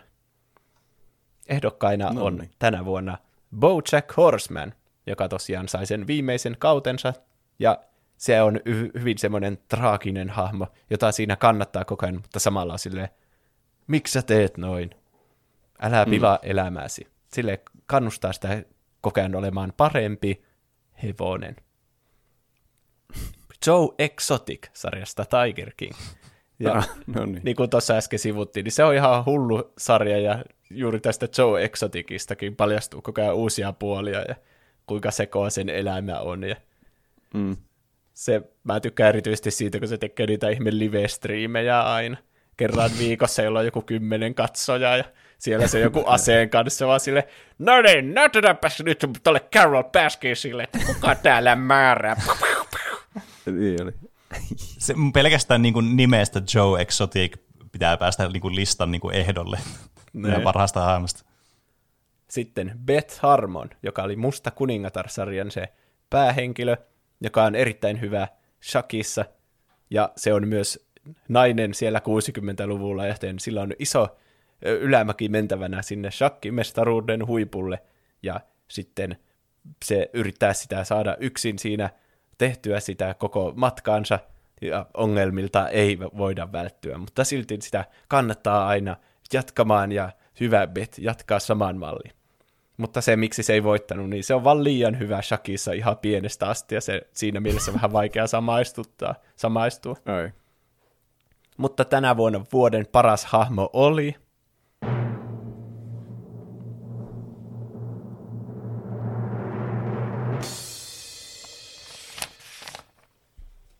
Saul Goodman sarjasta Better Call Saul. Onnittelut. Sitä mä vähän epäilinkin. Kyllä.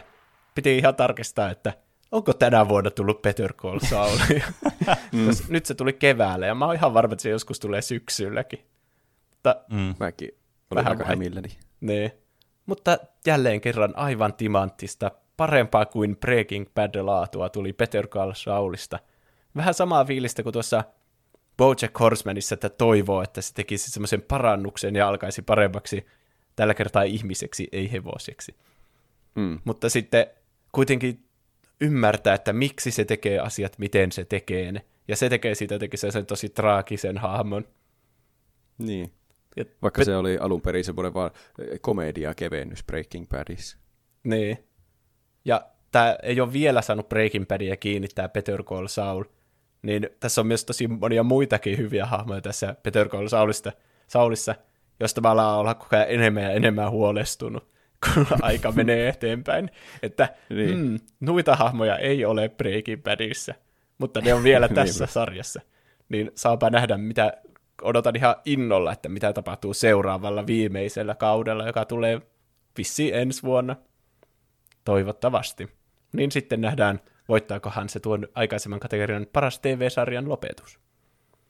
Oi, se on kyllä jännittävää. On. Kyllä, eletään jännittäviä aikoja. Ja sitten, onko se jo meidän viimeinen kategoria, minkä esittelee sitten Roope? Tervetuloa. Taitaa olla viimeinen, joo, kiitos. Eli viimeinen kategoria kuuluu näin. Vuoden tämä on mahdotonta, eihän tänä vuonna tullut mitään. Ei kun mitään persettä, sekä oli tämän vuoden puolella, kun tästä tuli uusia jaksoja. Tämä on ihan maailman parhaita sarjoja. Miten se voi tulla mieleen vasta hetki ennen tätä palkintoseremoniaa? Tässä oli yllättävän monta ehdokasta. Eli Rick and Morty, josta on mainittu jo. Mä jotenkin unohdin, että kaikki sarjat on olemassa, kun mä ensin suunnittelin näitä mun palkintoja. Ja sitten nyt justi ennen kuin ruvettiin nauhoittamaan, niin mä tein muutoksia vielä tänne, että mitä täällä on kaikki sarjat jätetty huomiotta. Rick ja Morty, siitä tuli tänä vuonna jaksoja, jotka oli tosi hyviä jaksoja. Muun muassa se Mortin savetusepisodi Mm. ja Bojack Horseman, joka loppui hyvin. Ja, mutta ne ei kuitenkaan pärjännyt. Ihan hyvin olisi vaikka Rick ja Mortikin voinut voittaa, mutta voittaja on kuitenkin.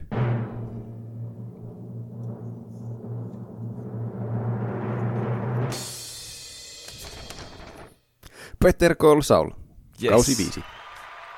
Hyvä. Onneksi olkoon. Onneksi olkoon. Se Sieltä tuli kyllä. tommonen late sweep tuli sitten sieltä Peter Call Saulille. niin tuli. Niin. Miksi se on niin aliarvostettu? Miksi ihmiset katoo sitä? Sehän on ihan helvetin hyvä. En tiedä. Se, en mä tiedä. Jos ei ole kattonut Breaking Badia, niin onko se sitten outo alkaa sitä katsomaan? No ei se niin. kyllä ole. On se, mä väitän, että se on siltikin tosi hyvä sarja. Sitä voisi alkaa katsoa ilman Breaking Badiakin. Ihan hyvin. Mm. Mut mä veikkaan, että se on semmoinen sarja, mistä ihmisillä on semmoinen kuva, että niitä pitäisi katsoa Breaking Bad ennen kuin ne katsoo sitä. Niin mm. se ehkä voi olla semmoinen syy, miksi ne ei sitten aloita katsoa sitä. Ehkä. Vaikka, se, vaikka se ei pitäisikään paikkansa. Mm. Mutta toisaalta mä en hyväksy sitäkään syytä, koska Breaking Bad on ihan mahtava sarja. Niin. Ja sitten Peter Call Saulista saa vaan niin lisää Breaking Badia, vaan niin uudempana versiona. Niin. Onhan niitä jo aika paljon. Eikö viime, viimeinen kausi Breaking Badia ollut viides kausi? Ja nyt on Peter Call Saulia viisi kautta. Niin, niitähän tulee enemmän, totta. Niin. Mut, niin. On siinä aika monta kautta niin kuin katsottavan, että ottaa kiinni nyt tässä vaiheessa, mutta mä sanoisin, että ihan niin. vörttiä. On, on. En kyllä malta odottaa sitä seuraavaa kautta. Se, siitä tulee jännä. Kyllä. Ne on jotenkin, jotenkin tosi hyviä ne jaksot, vaikka ne niin sijoittuu ennen sitä Breaking Badia, että tavallaan mukaan tietää, mihin kaikki päätyy, mutta silti kaikki on tosi jännittävää. Niin. Se tekee siitä juuri enemmän traagista, kun tietää, mihin kaikki päättyy. Sitten niin. joutuu katsoa, kun ne hahmot päätyy niihin tilanteisiin. Esimerkiksi niin. joitakin hahmoja ei ole ollenkaan. Niin. Miten päätyä siihen tilanteeseen? Saa nähdä. Siinä taisi olla meidän jakamat palkinnot. Onneksi olkoon kaikille voittajille ja ehdokkaille. Kyllä. Suuret onnittelut Tuplahyppy-podcastin puolesta kaikilla ehdolla oleville ja sitten niille, jotka voitti näitä palkintoja. Onnea, paljon onnea. Saatte hakea Tuplahypyn studiolta palkintonne, mutta vasta sitten, kun kaikki on rokotettu ja tilanne on palautunut normaaliksi. Kyllä. Täällä ne odottaa. Luetaanko loput viikon kysymysvastaukset? Kyllä. Mm, tehdään niin. Moonlight sanoo, hmm, yksi lemppareita oli elokuvateatterin kokemusjakso tai Saippua opera vai Saippua roopea. Uusista jaksoista pikkujoulujakso oli aivan mahtava, ja miten minun koulukommentista päädytte puhumaan Intistä? Niin, mm. se on vaikea sanoa. Niin, se oli hyvä, mahdollisti kaikki outoi, oudoimmat tangentit ikinä. Mm. Mikä oli Aika vähän monesti. se jakson pointtikin. Niin, kyllä. Embrace the tangent. Kyllä. Intistä tulee jotenkin aika usein puhuttua, jos lähtee jollekin tangentille, en tiedä miksi. Niin. Se on tätä Intin käyneiden elämää, että tulee aina niitä Vietnam-flashbackkejä. Mm. Niinpä. Taapero sanoo, varmaan elokuvateatterikokemukset, lapsuuden lempiartistit ja Fall Guys, koska kaikki jaksot oli niin riemoa ja iloa täynnä. No, se on hyvä. Onpa mukava kuulla. Futa jäbä sanoo kyllä varmaan täältä jotkut, ja se on laittanut tuommoisen kuvan jostain listasta, missä on pleikkaohjaimet ja Gran Turismo, The Legend of Zelda ja lapsuuden lempiartistit, videopelejä vai videopenejä ja Super Mario, tuossa ei näy sitä loppua, musta me varmaan Super Mario Joku. Ei se voinut olla 64 silloin, se oli paljon aiemmin. Niin. Pelien vaikeustasot ja road trip-pelit. Ja arvostelut ja Karvinen. Ai tuossa on ihan tuhansia, noita, noita voi scrollata vielä alaspäin. En jaksa lukea kaikkia. Eli Ja kaikki muutenkin jaksot vaan teidän- oli hyviä. kyllä. Niin, kyllä. Ja Muutenkin, muutenkin vaan teidän positiivisuuden takia kaikki on tosi hyviä, niin se olikin laittanut tuohon loppuun vielä. No niin. SQFKYO sanoo MTG. Nyt pelaan taas MTG-areenaa jokaisessa formaatissa ja on hauskempaa kuin koskaan. No niin, MTG-jaksokin on tykätty. Kyllä. Penner sai pisteen sieltä. Kyllä. Mahtavaa. Vaakku 666 sanoo, saippua roopea ja muut yllätysaiheet. Myös pikkujoulut ja sadas jakso on hyviä. Je. Yllätysaiheet on kyllä minustakin hauskoja. Se on Mm. mm. kivempi, jos toiset juontajatkaan ei tiedä, mitä tapahtuu.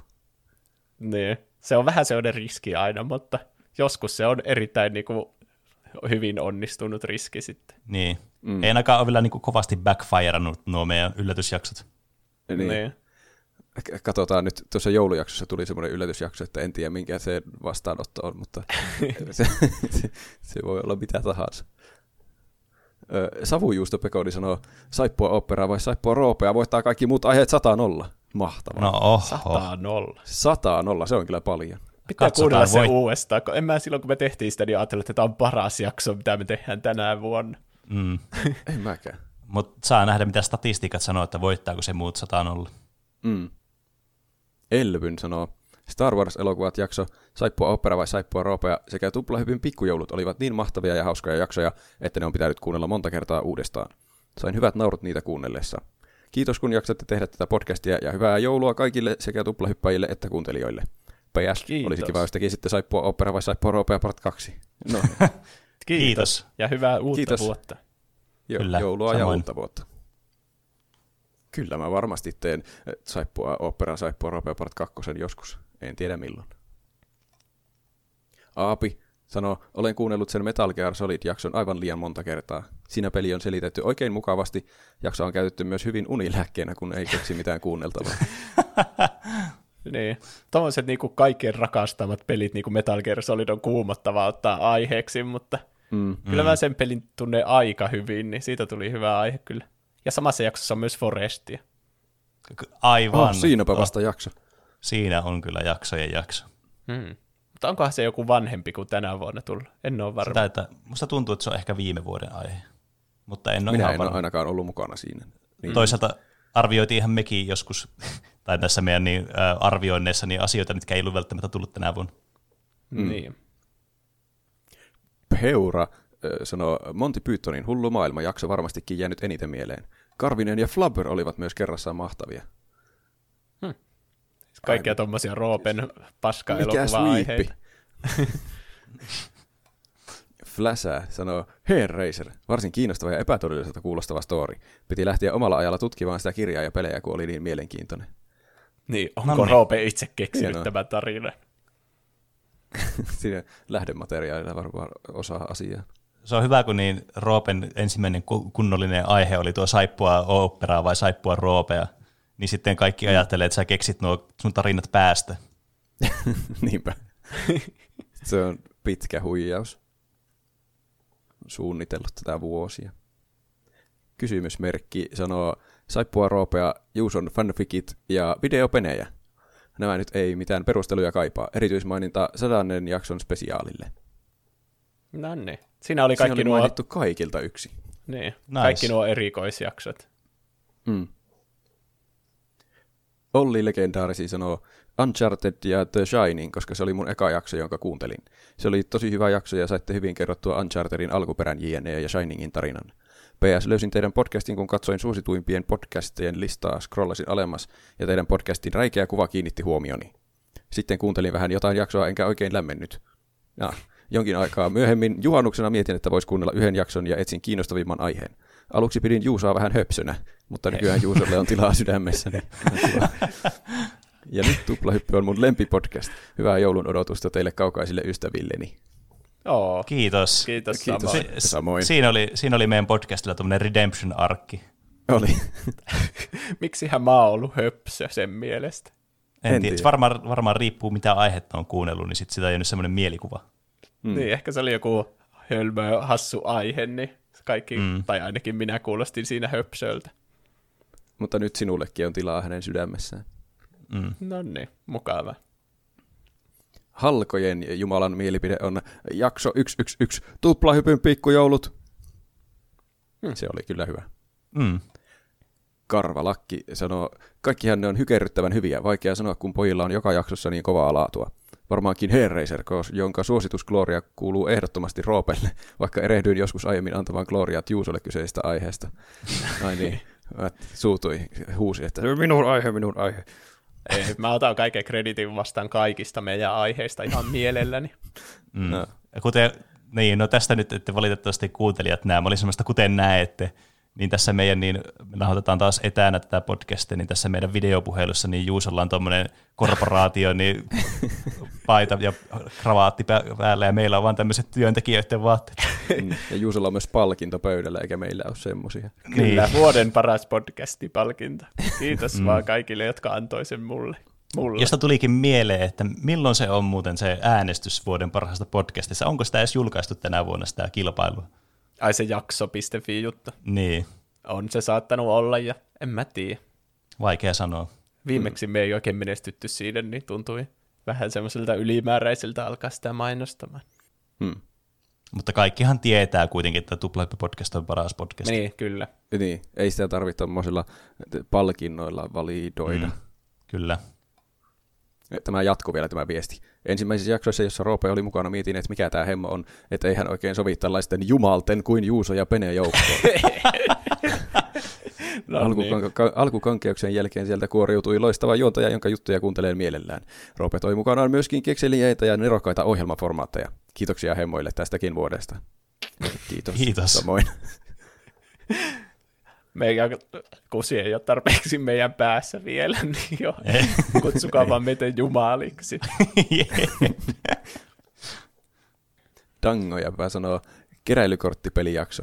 Syynä se, että tässä on hyvää pöhinää pelikelpoisista paloista herrain ja erikoisvieras Aten kanssa. Ajatellaan, no, että siitäkin saa oikeasti pitkän juttelutuokion aikaan. Hmm. Se oli kyllä, kyllä hyvä Shoutoutit vieraillekin sieltä. No, kyllä. Murdoch on listannut Pikkujoulu, Disney Tartsan, Arvostelu ja Karvinen, FIFA-jakson EA-vihaa oli kiva kuunnella, Mirror's Edge, paljon muitakin hyviä jaksoja, mutta nämä on parhaimmat. Taas noita roope-aiheita. Tämä on kyllä jännä ilmiö. Niin. En valita ollenkaan. Danos. Elokuvateatterikokemukset ehdottomasti ja fiktiivisten hahmojen turnajaiset ainakin. No niin. No niin. Aalol sanoo nämä elokuvateatterikokemukset, turnajaiset, videopelejä vai videopenejä, Daft Punk 1 ja 2 ainakin. Hmm. Siinähän oli. Siinä oli. Sumuli sanoo, vuoden parhaat olivat Saippua Roopea, The Shining ja tietenkin Legend of Zelda Breath of the Wild-jaksoa odotellessa. Kaikki muutkin jaksot todella hyviä ja nostavat joka tiistai-päivän tunnelmaa. No, niin, Se on hyvä tiistaipäivän tunnelma on helppo nostaa, koska silloin tunnelma on kaikista matalimmalla. Kyllä. Mm. Tämä on selvästi niin kuin algoritmien strategisesti sijoittama päivä tämä tiistaina, miksi meillä ilmestyy jaksot silloin. Ne. Se on kyllä aika hyvää taktiikkaa oikeastaan. Se on, niin, totta. Jos tulisi joskus lauantaina, niin silloinhan tulee kaikkea muutakin mahtavaa. Niistä mm. tämä ei olisi yhtä hienoa. Niin. Että voi ainakin sanoa, että niin kuin Tuplahyppy-podcast on ainakin niin kuin tiistain määritelmillä hyvä asia siinä päivässä. Hmm. En ole kyllä ikinä edes pistänyt merkille minä päivinä, jotkut podcastit tulee ulos. Mutta tämä tulee tiistaina ja hyvä niin. Keldor sanoo, saippua roopealle myös täältä ääni. Tietysti myös toi sadas jakso ja creepypasta-jakso. Siinä aika kova top kolme. Ai niin, unohdin Flapperin ja Karvisen. Kunniamaininnat vaikka niille sitten. Yeah. Cosmoman sanoo, kun en osaa päättää. Kaikki olette aivan mahtavia. Ei siinä lukenut missään kaikki. Mistä mä keksin? Olette aivan mahtavia. Mutta se onkin ongelma. Kaikki, no on siellä, se oli se kaikki, se oli seuraavalla rivillä. Kaikki jaksot ovat timanttia ja en haluaisi tehdä paremmuusjärjestystä. Jos on pakko sanoa joku jakso, niin pikkujoulut, koska tuli siitä eniten naurua. Fortnitekin on pakko mainita, koska on todella outo aihe. Kiitos Hei. tästä vuodesta tuntemattomat ystäväni. No siis Fortnite-jaksoa varten mä pelasin jotain 200 tuntia Fortnitea ja luin koko Wikipedian. Koko Wikipedian lukit. Niin, en sano, että Koko. Fortnite-sivuun, vaan koko Wikipedian kaikki tiedot, niin siitä tuli kaikista tutkituin aihe. Jos siellä sattuu olemaan jotain siihen liittyvää tietoa muillakin sivuilla, niin hyvähän se on lukea. Mä oon yllättynyt, että sulle ei käynyt semmoista Indiana Jones neloset siinä, kun sä lukit sitä Niin. Wikipedian kaikkia tietoja. Ei, liikaa tietoa! Ja mun pää räjähtää. Mm. Spoiler-varoitus. Saatiin tämmönen klassinen tuplahyppy-spoileri heitettyä. Piti, piti vielä viimeisen jakson loppuun saada yksi. Vielä viimeinen eh, vastaus viikon kysymykseen täällä. Turskapoika sanoo, parhaimpina aiheina oli Alien ja top 10 pelottavimmat lasten ohjelmat. Alien, kun on yksi lempielokuvista, niin oli kiinnostavaa kuulla teidän ja muiden katsojien mielipiteitä siitä. Top 10 pelottavimmat lastenohjelmat taas oli muuten vain erittäin viihdyttävä. Lisäksi kerroitte Morsosta enemmän, mitä olen internetistä koskaan saanut irti. Ai niin, niin. ja Alien jakso oli ensimmäinen, jonka teiltä kuulin, niin se oli siinä mielessä erityinen myös. Onpas mukava kuulla. Se on aina hauska On kuulla, kyllä. että mit, mitkä niinku, musta olisi kiva tehdä semmoinen listaus äh, niinku ihmisten ensimmäisestä aiheesta, mitä ne on kuunnellut meidän podcast-valikoimassa. Nähdään, Niin. että mikä, millä perusteella on valittu se ensimmäinen. Se voisi olla aika jännä. Mm, sen voi sitten jättää ensi vuoden niinku suunnitelmiin, että miten, miten semmoinen listaus saadaan aikaiseksi. Niin. Nämä on parhaita mun mielestä nämä viikon kysymykset, missä me kysytään vaan, että ylistäkää meitä, ja sitten me luetaan niitä ääneen. niin. Ja sitten ollaan silleen, oo, älkääpäs nyt. Niin. Oh, stop it, you. Saanko kysyä teiltä vielä, että mikä on teidän mielestä ollut Tuplahyppy-podcastin paras jakso tällä vuodella? Hmm. Aa, tämä tuli odottamattomasti.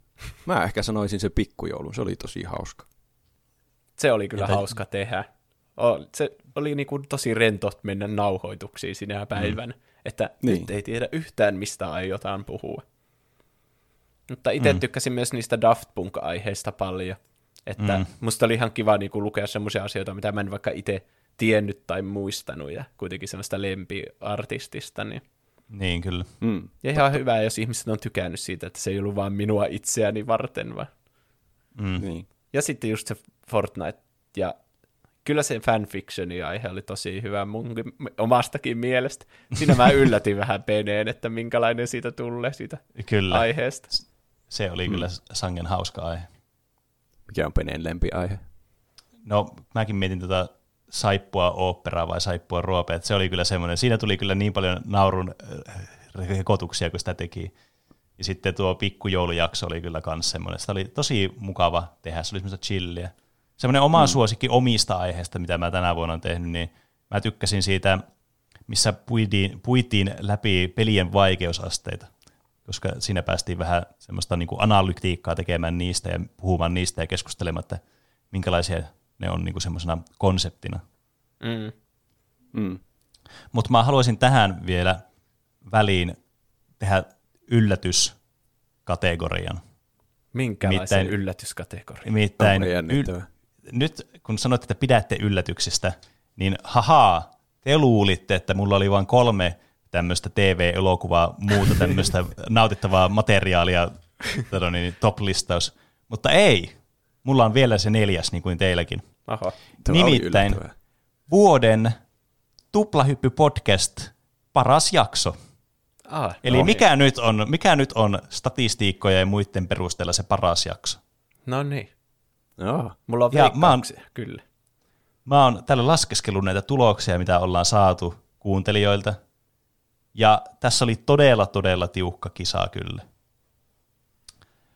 Ja aika korkealle pääsi myös semmoiset, mitä ei välttämättä olisi ensimmäisenä ajatellut, niin kuin vaikka elokuva-teatterikokemusta oli tosi korkealla. Mm. Ja samoin myös Karvinen oli korkealla. Se on kyllä yllättävää. Se oli, myös, se oli myös hauska jakso siinä mielessä, että mä en ollut itse mukana siinä, niin mä joutuin itse kuuntelemaan sen niin kuin kuuntelijana sen jakson. Ah, Joten ehkä sillä kategorialla se oli vuoden paras jakso myös munkin mielestä, jos se on kriteeri. Mutta se voittaja, mennään vaan suoraan voittaja. Voittaja vuoden tuplahypyn vuoden 2020 paras jakso on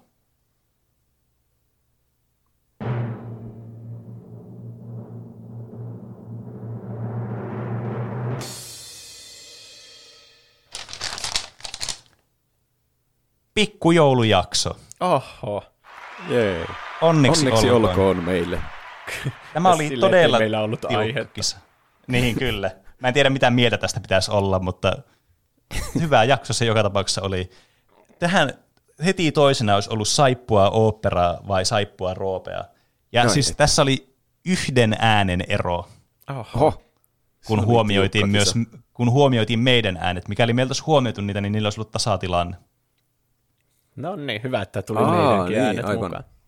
Kyllä, mutta koska, koska kysyin teiltä, että ette tiennyt tästä mitään, niin tämä osoittautui kuitenkin vielä järkeväksi tuota, niin, kisaksi, jossa tuli No niin. selkeä voittaja. No niin. Kyllä. Joten onneksi olkoon Tuplahyppy podcastille tästäkin vuodesta ja ehdottomasti Kiitos. ka- kaikille teille, teille kuuntelijoille tästä vuodesta. Te Niin. olette se syy, miksi tämä lista on olemassa. Kyllä, ja miksi koko podcasti on olemassa. Muutenhan me juteltaisiin vain keskenämme. Niin, Niin. kyllä. Voisi podcasti olla ehkä olemassa, mutta on se paljon hauskempi tällä, jos on joku, jo- joka kuuntelee sitä. Näin on. Mutta mitäpä muuta te olette tehnyt tässä viikon aikana? Meillähän oli joulu tässä välissä mukavasti. Kyllä. Pene. Kyllä. Niin. Ö, minä ainakin olen varmasti pelannut yhtä peliä, mitä mä oon pitkään taas, nyt varsinkin kun joulu on tullut, niin se on semmoinen jouluinen peli, mitä mä oon pitkään halunnut uudestaan taas pelata, nimittäin Bloodbornea. Ai että, siinä on kyllä niin semmoinen, tulee jotenkin semmoinen joulufiilis siitä pelistä. Mä en tiedä mistä se johtuu, mutta mulla tulee semmoinen jouluinen fiilis joka tapauksessa siitä. Ja siinä on kyllä ehdottomasti Pleikka nelosen paras peli, ihan niin kuin heittämällä. Oho. Siinä Selkeä veri roiskuu, se on punaista. Niin ehkä Kyllä. siitä tulee jouluinen mm. fiilis. Niin, en tiedä. Siinä myös ne, jotenkin ne kappaleet niissä bosseissa jotenkin semmoisia joulukuoromaisia, niin ehkä se herättää myös semmoisen jouluisuuden fiiliksen. Ja voi olla myös, että mä pelasin ensimmäistä kertaa tätä peliä joskus jouluaikaa talvella, niin sitten mä yhdistän sen aina ja ikuisesti siihen. No niin. No niin. Mitä, mitäs Roope tekee joulun, tai on tehnyt jouluna viime aikoina? Öö, tässä ei taas montaa päivää ollut nauhoitusten välissä, mutta me katsottiin se Mulan Disney Plusasta. Tuosta mun, mun piti itse asiassa kysyä sulta silloin, kun sä mainitsit sen mulla, niin joudutteko te ostamaan sen erikseen sieltä Disney Plusasta katsottavaksi? Eikä, en minä ole ainakaan maksanut mitään. Kos, koska mä muistan, että tästä oli joku polemiikki silloin, kun tämä tuli tämä elokuva, että tästä piti maksaa vielä erikseen joku 30, että tämä pystyy katsoa. Niin Ai. Se oli ehkä joku Ei muutaman ainakaan enää. Juttu. Joo. Aivan. Oli se nyt siellä ihan vaan niin katsottavissa. Me katsottiin joku aika sitten se alkuperäinen Mulan ja sitten nyt se tuo uusi versio. No Täytyy kyllä sanoa, on? että se alkuperäinen oli parempi. Yllätys, Sä olit yllätys. justiin kysymässä sitä. Mm. No vähän nuo remakeit, kun niissä jää se kaikki huumori jotenkin pois niistä, mitä niissä, mm. ne on tosi hauskoja ne vanhat Disney-leffat. Niin. Ne Niistä jää, se, niistä jää se animoinnin taika jää pois, mitä kaikkea mm. sillä pystyy tekemään, niin se jotenkin niin kuin, se on mun mielestä tosi oleellinen osa noita Disney-elokuvia. Et vaikka tänäkin vuonna, mä just muistin muuten, että itse asiassa tänä vuonna tuli katsottua se Aladdin, se remake kanssa. Niin vaikka sekin oli silleen niin kuin ihan kiva katsottava, niin sitä puuttuu silti se Disney-taika, se, mitä se alkuperäinen tuottaa. Niin. No, mitä Juuso on tehnyt? No itse asiassa mä eilen pääsin nyt ensimmäistä kertaa lopputeksteihin The Legend of Zelda Breath of the Wildissa. Ganondorf, tai mikä Ganon, Calamity Ganon on päihitetty. Onneksi Onnea, onnea. olkoon. Kiitos. Se oli kyllä aika vaikea, että muutama yritykseen se vaati. Tämä oli kyllä hi- hyvä. Siinä vaan tuli loppu, se viimeinen kohtaus oli jotenkin kummallinen. Ja sitten mä alkoin googlaa, että miksi mulla oli näin kummallinen tämä loppu. Niin se loppu muuttuu, jos kerää semmoiset muistot, kaikki 12 muistoa, niin se vaikuttaa siihen loppuun. Niin sitten mä Ai. menin takaisin sinne avoimeen maailmaan ja alkoin etsimään niitä muistoja ja sitten ajattelin pelata sen vielä uudestaan sen viimeisen bossin ja sitten niin kuin vihdoin laittaa, ö, laittaa sen takaisin sinne Switchin koteloonsa sen pelin ja hyllylle. Että sitten musta Okei. vasta tuntuu, että mä oon päässyt sen kunnolla läpi. No niin. Mutta oli tosi hyvä niin kuin tähän asti se loppu. Ehkä siitä joskus voi tehdä aiheenkin. Penekin sen on pelannut mielestäni. Mä en ole ihan itse asiassa loppuun asti sitä pelannut, koska mä vaan pitkitän ja pitkitän sitä, että mun ei tarvitse lopettaa sitä. Ai jaa. No, Mä ehkä sit- joskus sit- vielä. Kyllä. Mä voin, mä voin niin tuonne tieteen ja tuplahyppi-podcastin vuoksi, niin mä voin ottaa läpi se ja sitten jatkaa sitä pööpöilyä sen jälkeen. No niin. Tee samanlainen lupaus, että sä pelaat sen läpi nyt jonkun vuoden aikana ja sitten et ikinä pelaa. Ei. Joo, ei, ky- kyllä mä varmaan tässä niin kuin lähikuukausien aikana sen pelaan läpi. Okei. Okay. Mutta onko sitten aika kaikkien lempisegmentille, eli miten meni noin niinku omasta mielestä?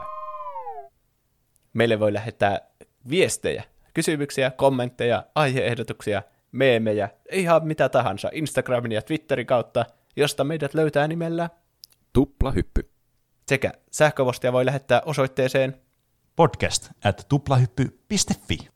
ja meille voi lähettää myös näitä faktan korjauksia. Eli jos me sanotaan joku fakta pieleen, niin mene, miten meni noin niin kuin omasta mielestä, vaikka Discord-kanavalle tai muulla tavalla lähetä meille viestillä se korjaus, niin me luetaan se sitten seuraavan jakson lopussa. Vieläkin puhutaan tästä vuosilukuasiasta. Huomatkaa, että tämä No niin. Tää, se ei ole vielä tullut se joulujakso, kun me tätä jaksoa nauhoitetaan, niin kaikkia viestejä mm. ei tietenkään voida lukea tässä nyt. Mutta Ready to Go laittaa lyhyen, mutta intensiivisen Wikipedian selailun jäl- jälkeen tällä munkilla, eli sillä munkilla, joka sen ajanlaskun aloituksen keksi, oli varsin eeppinen nimi. Dionysius Exigus. Siinä on kyllä eeppinen nimi, ei voi kyllä väittää vastaan. On kyllä. tarkka vuosiluku tälle kalenterikeksinnölle oli 525. Mutta kalenteria alettiin ottaa käyttöön vasta vuonna 800 tai TMS.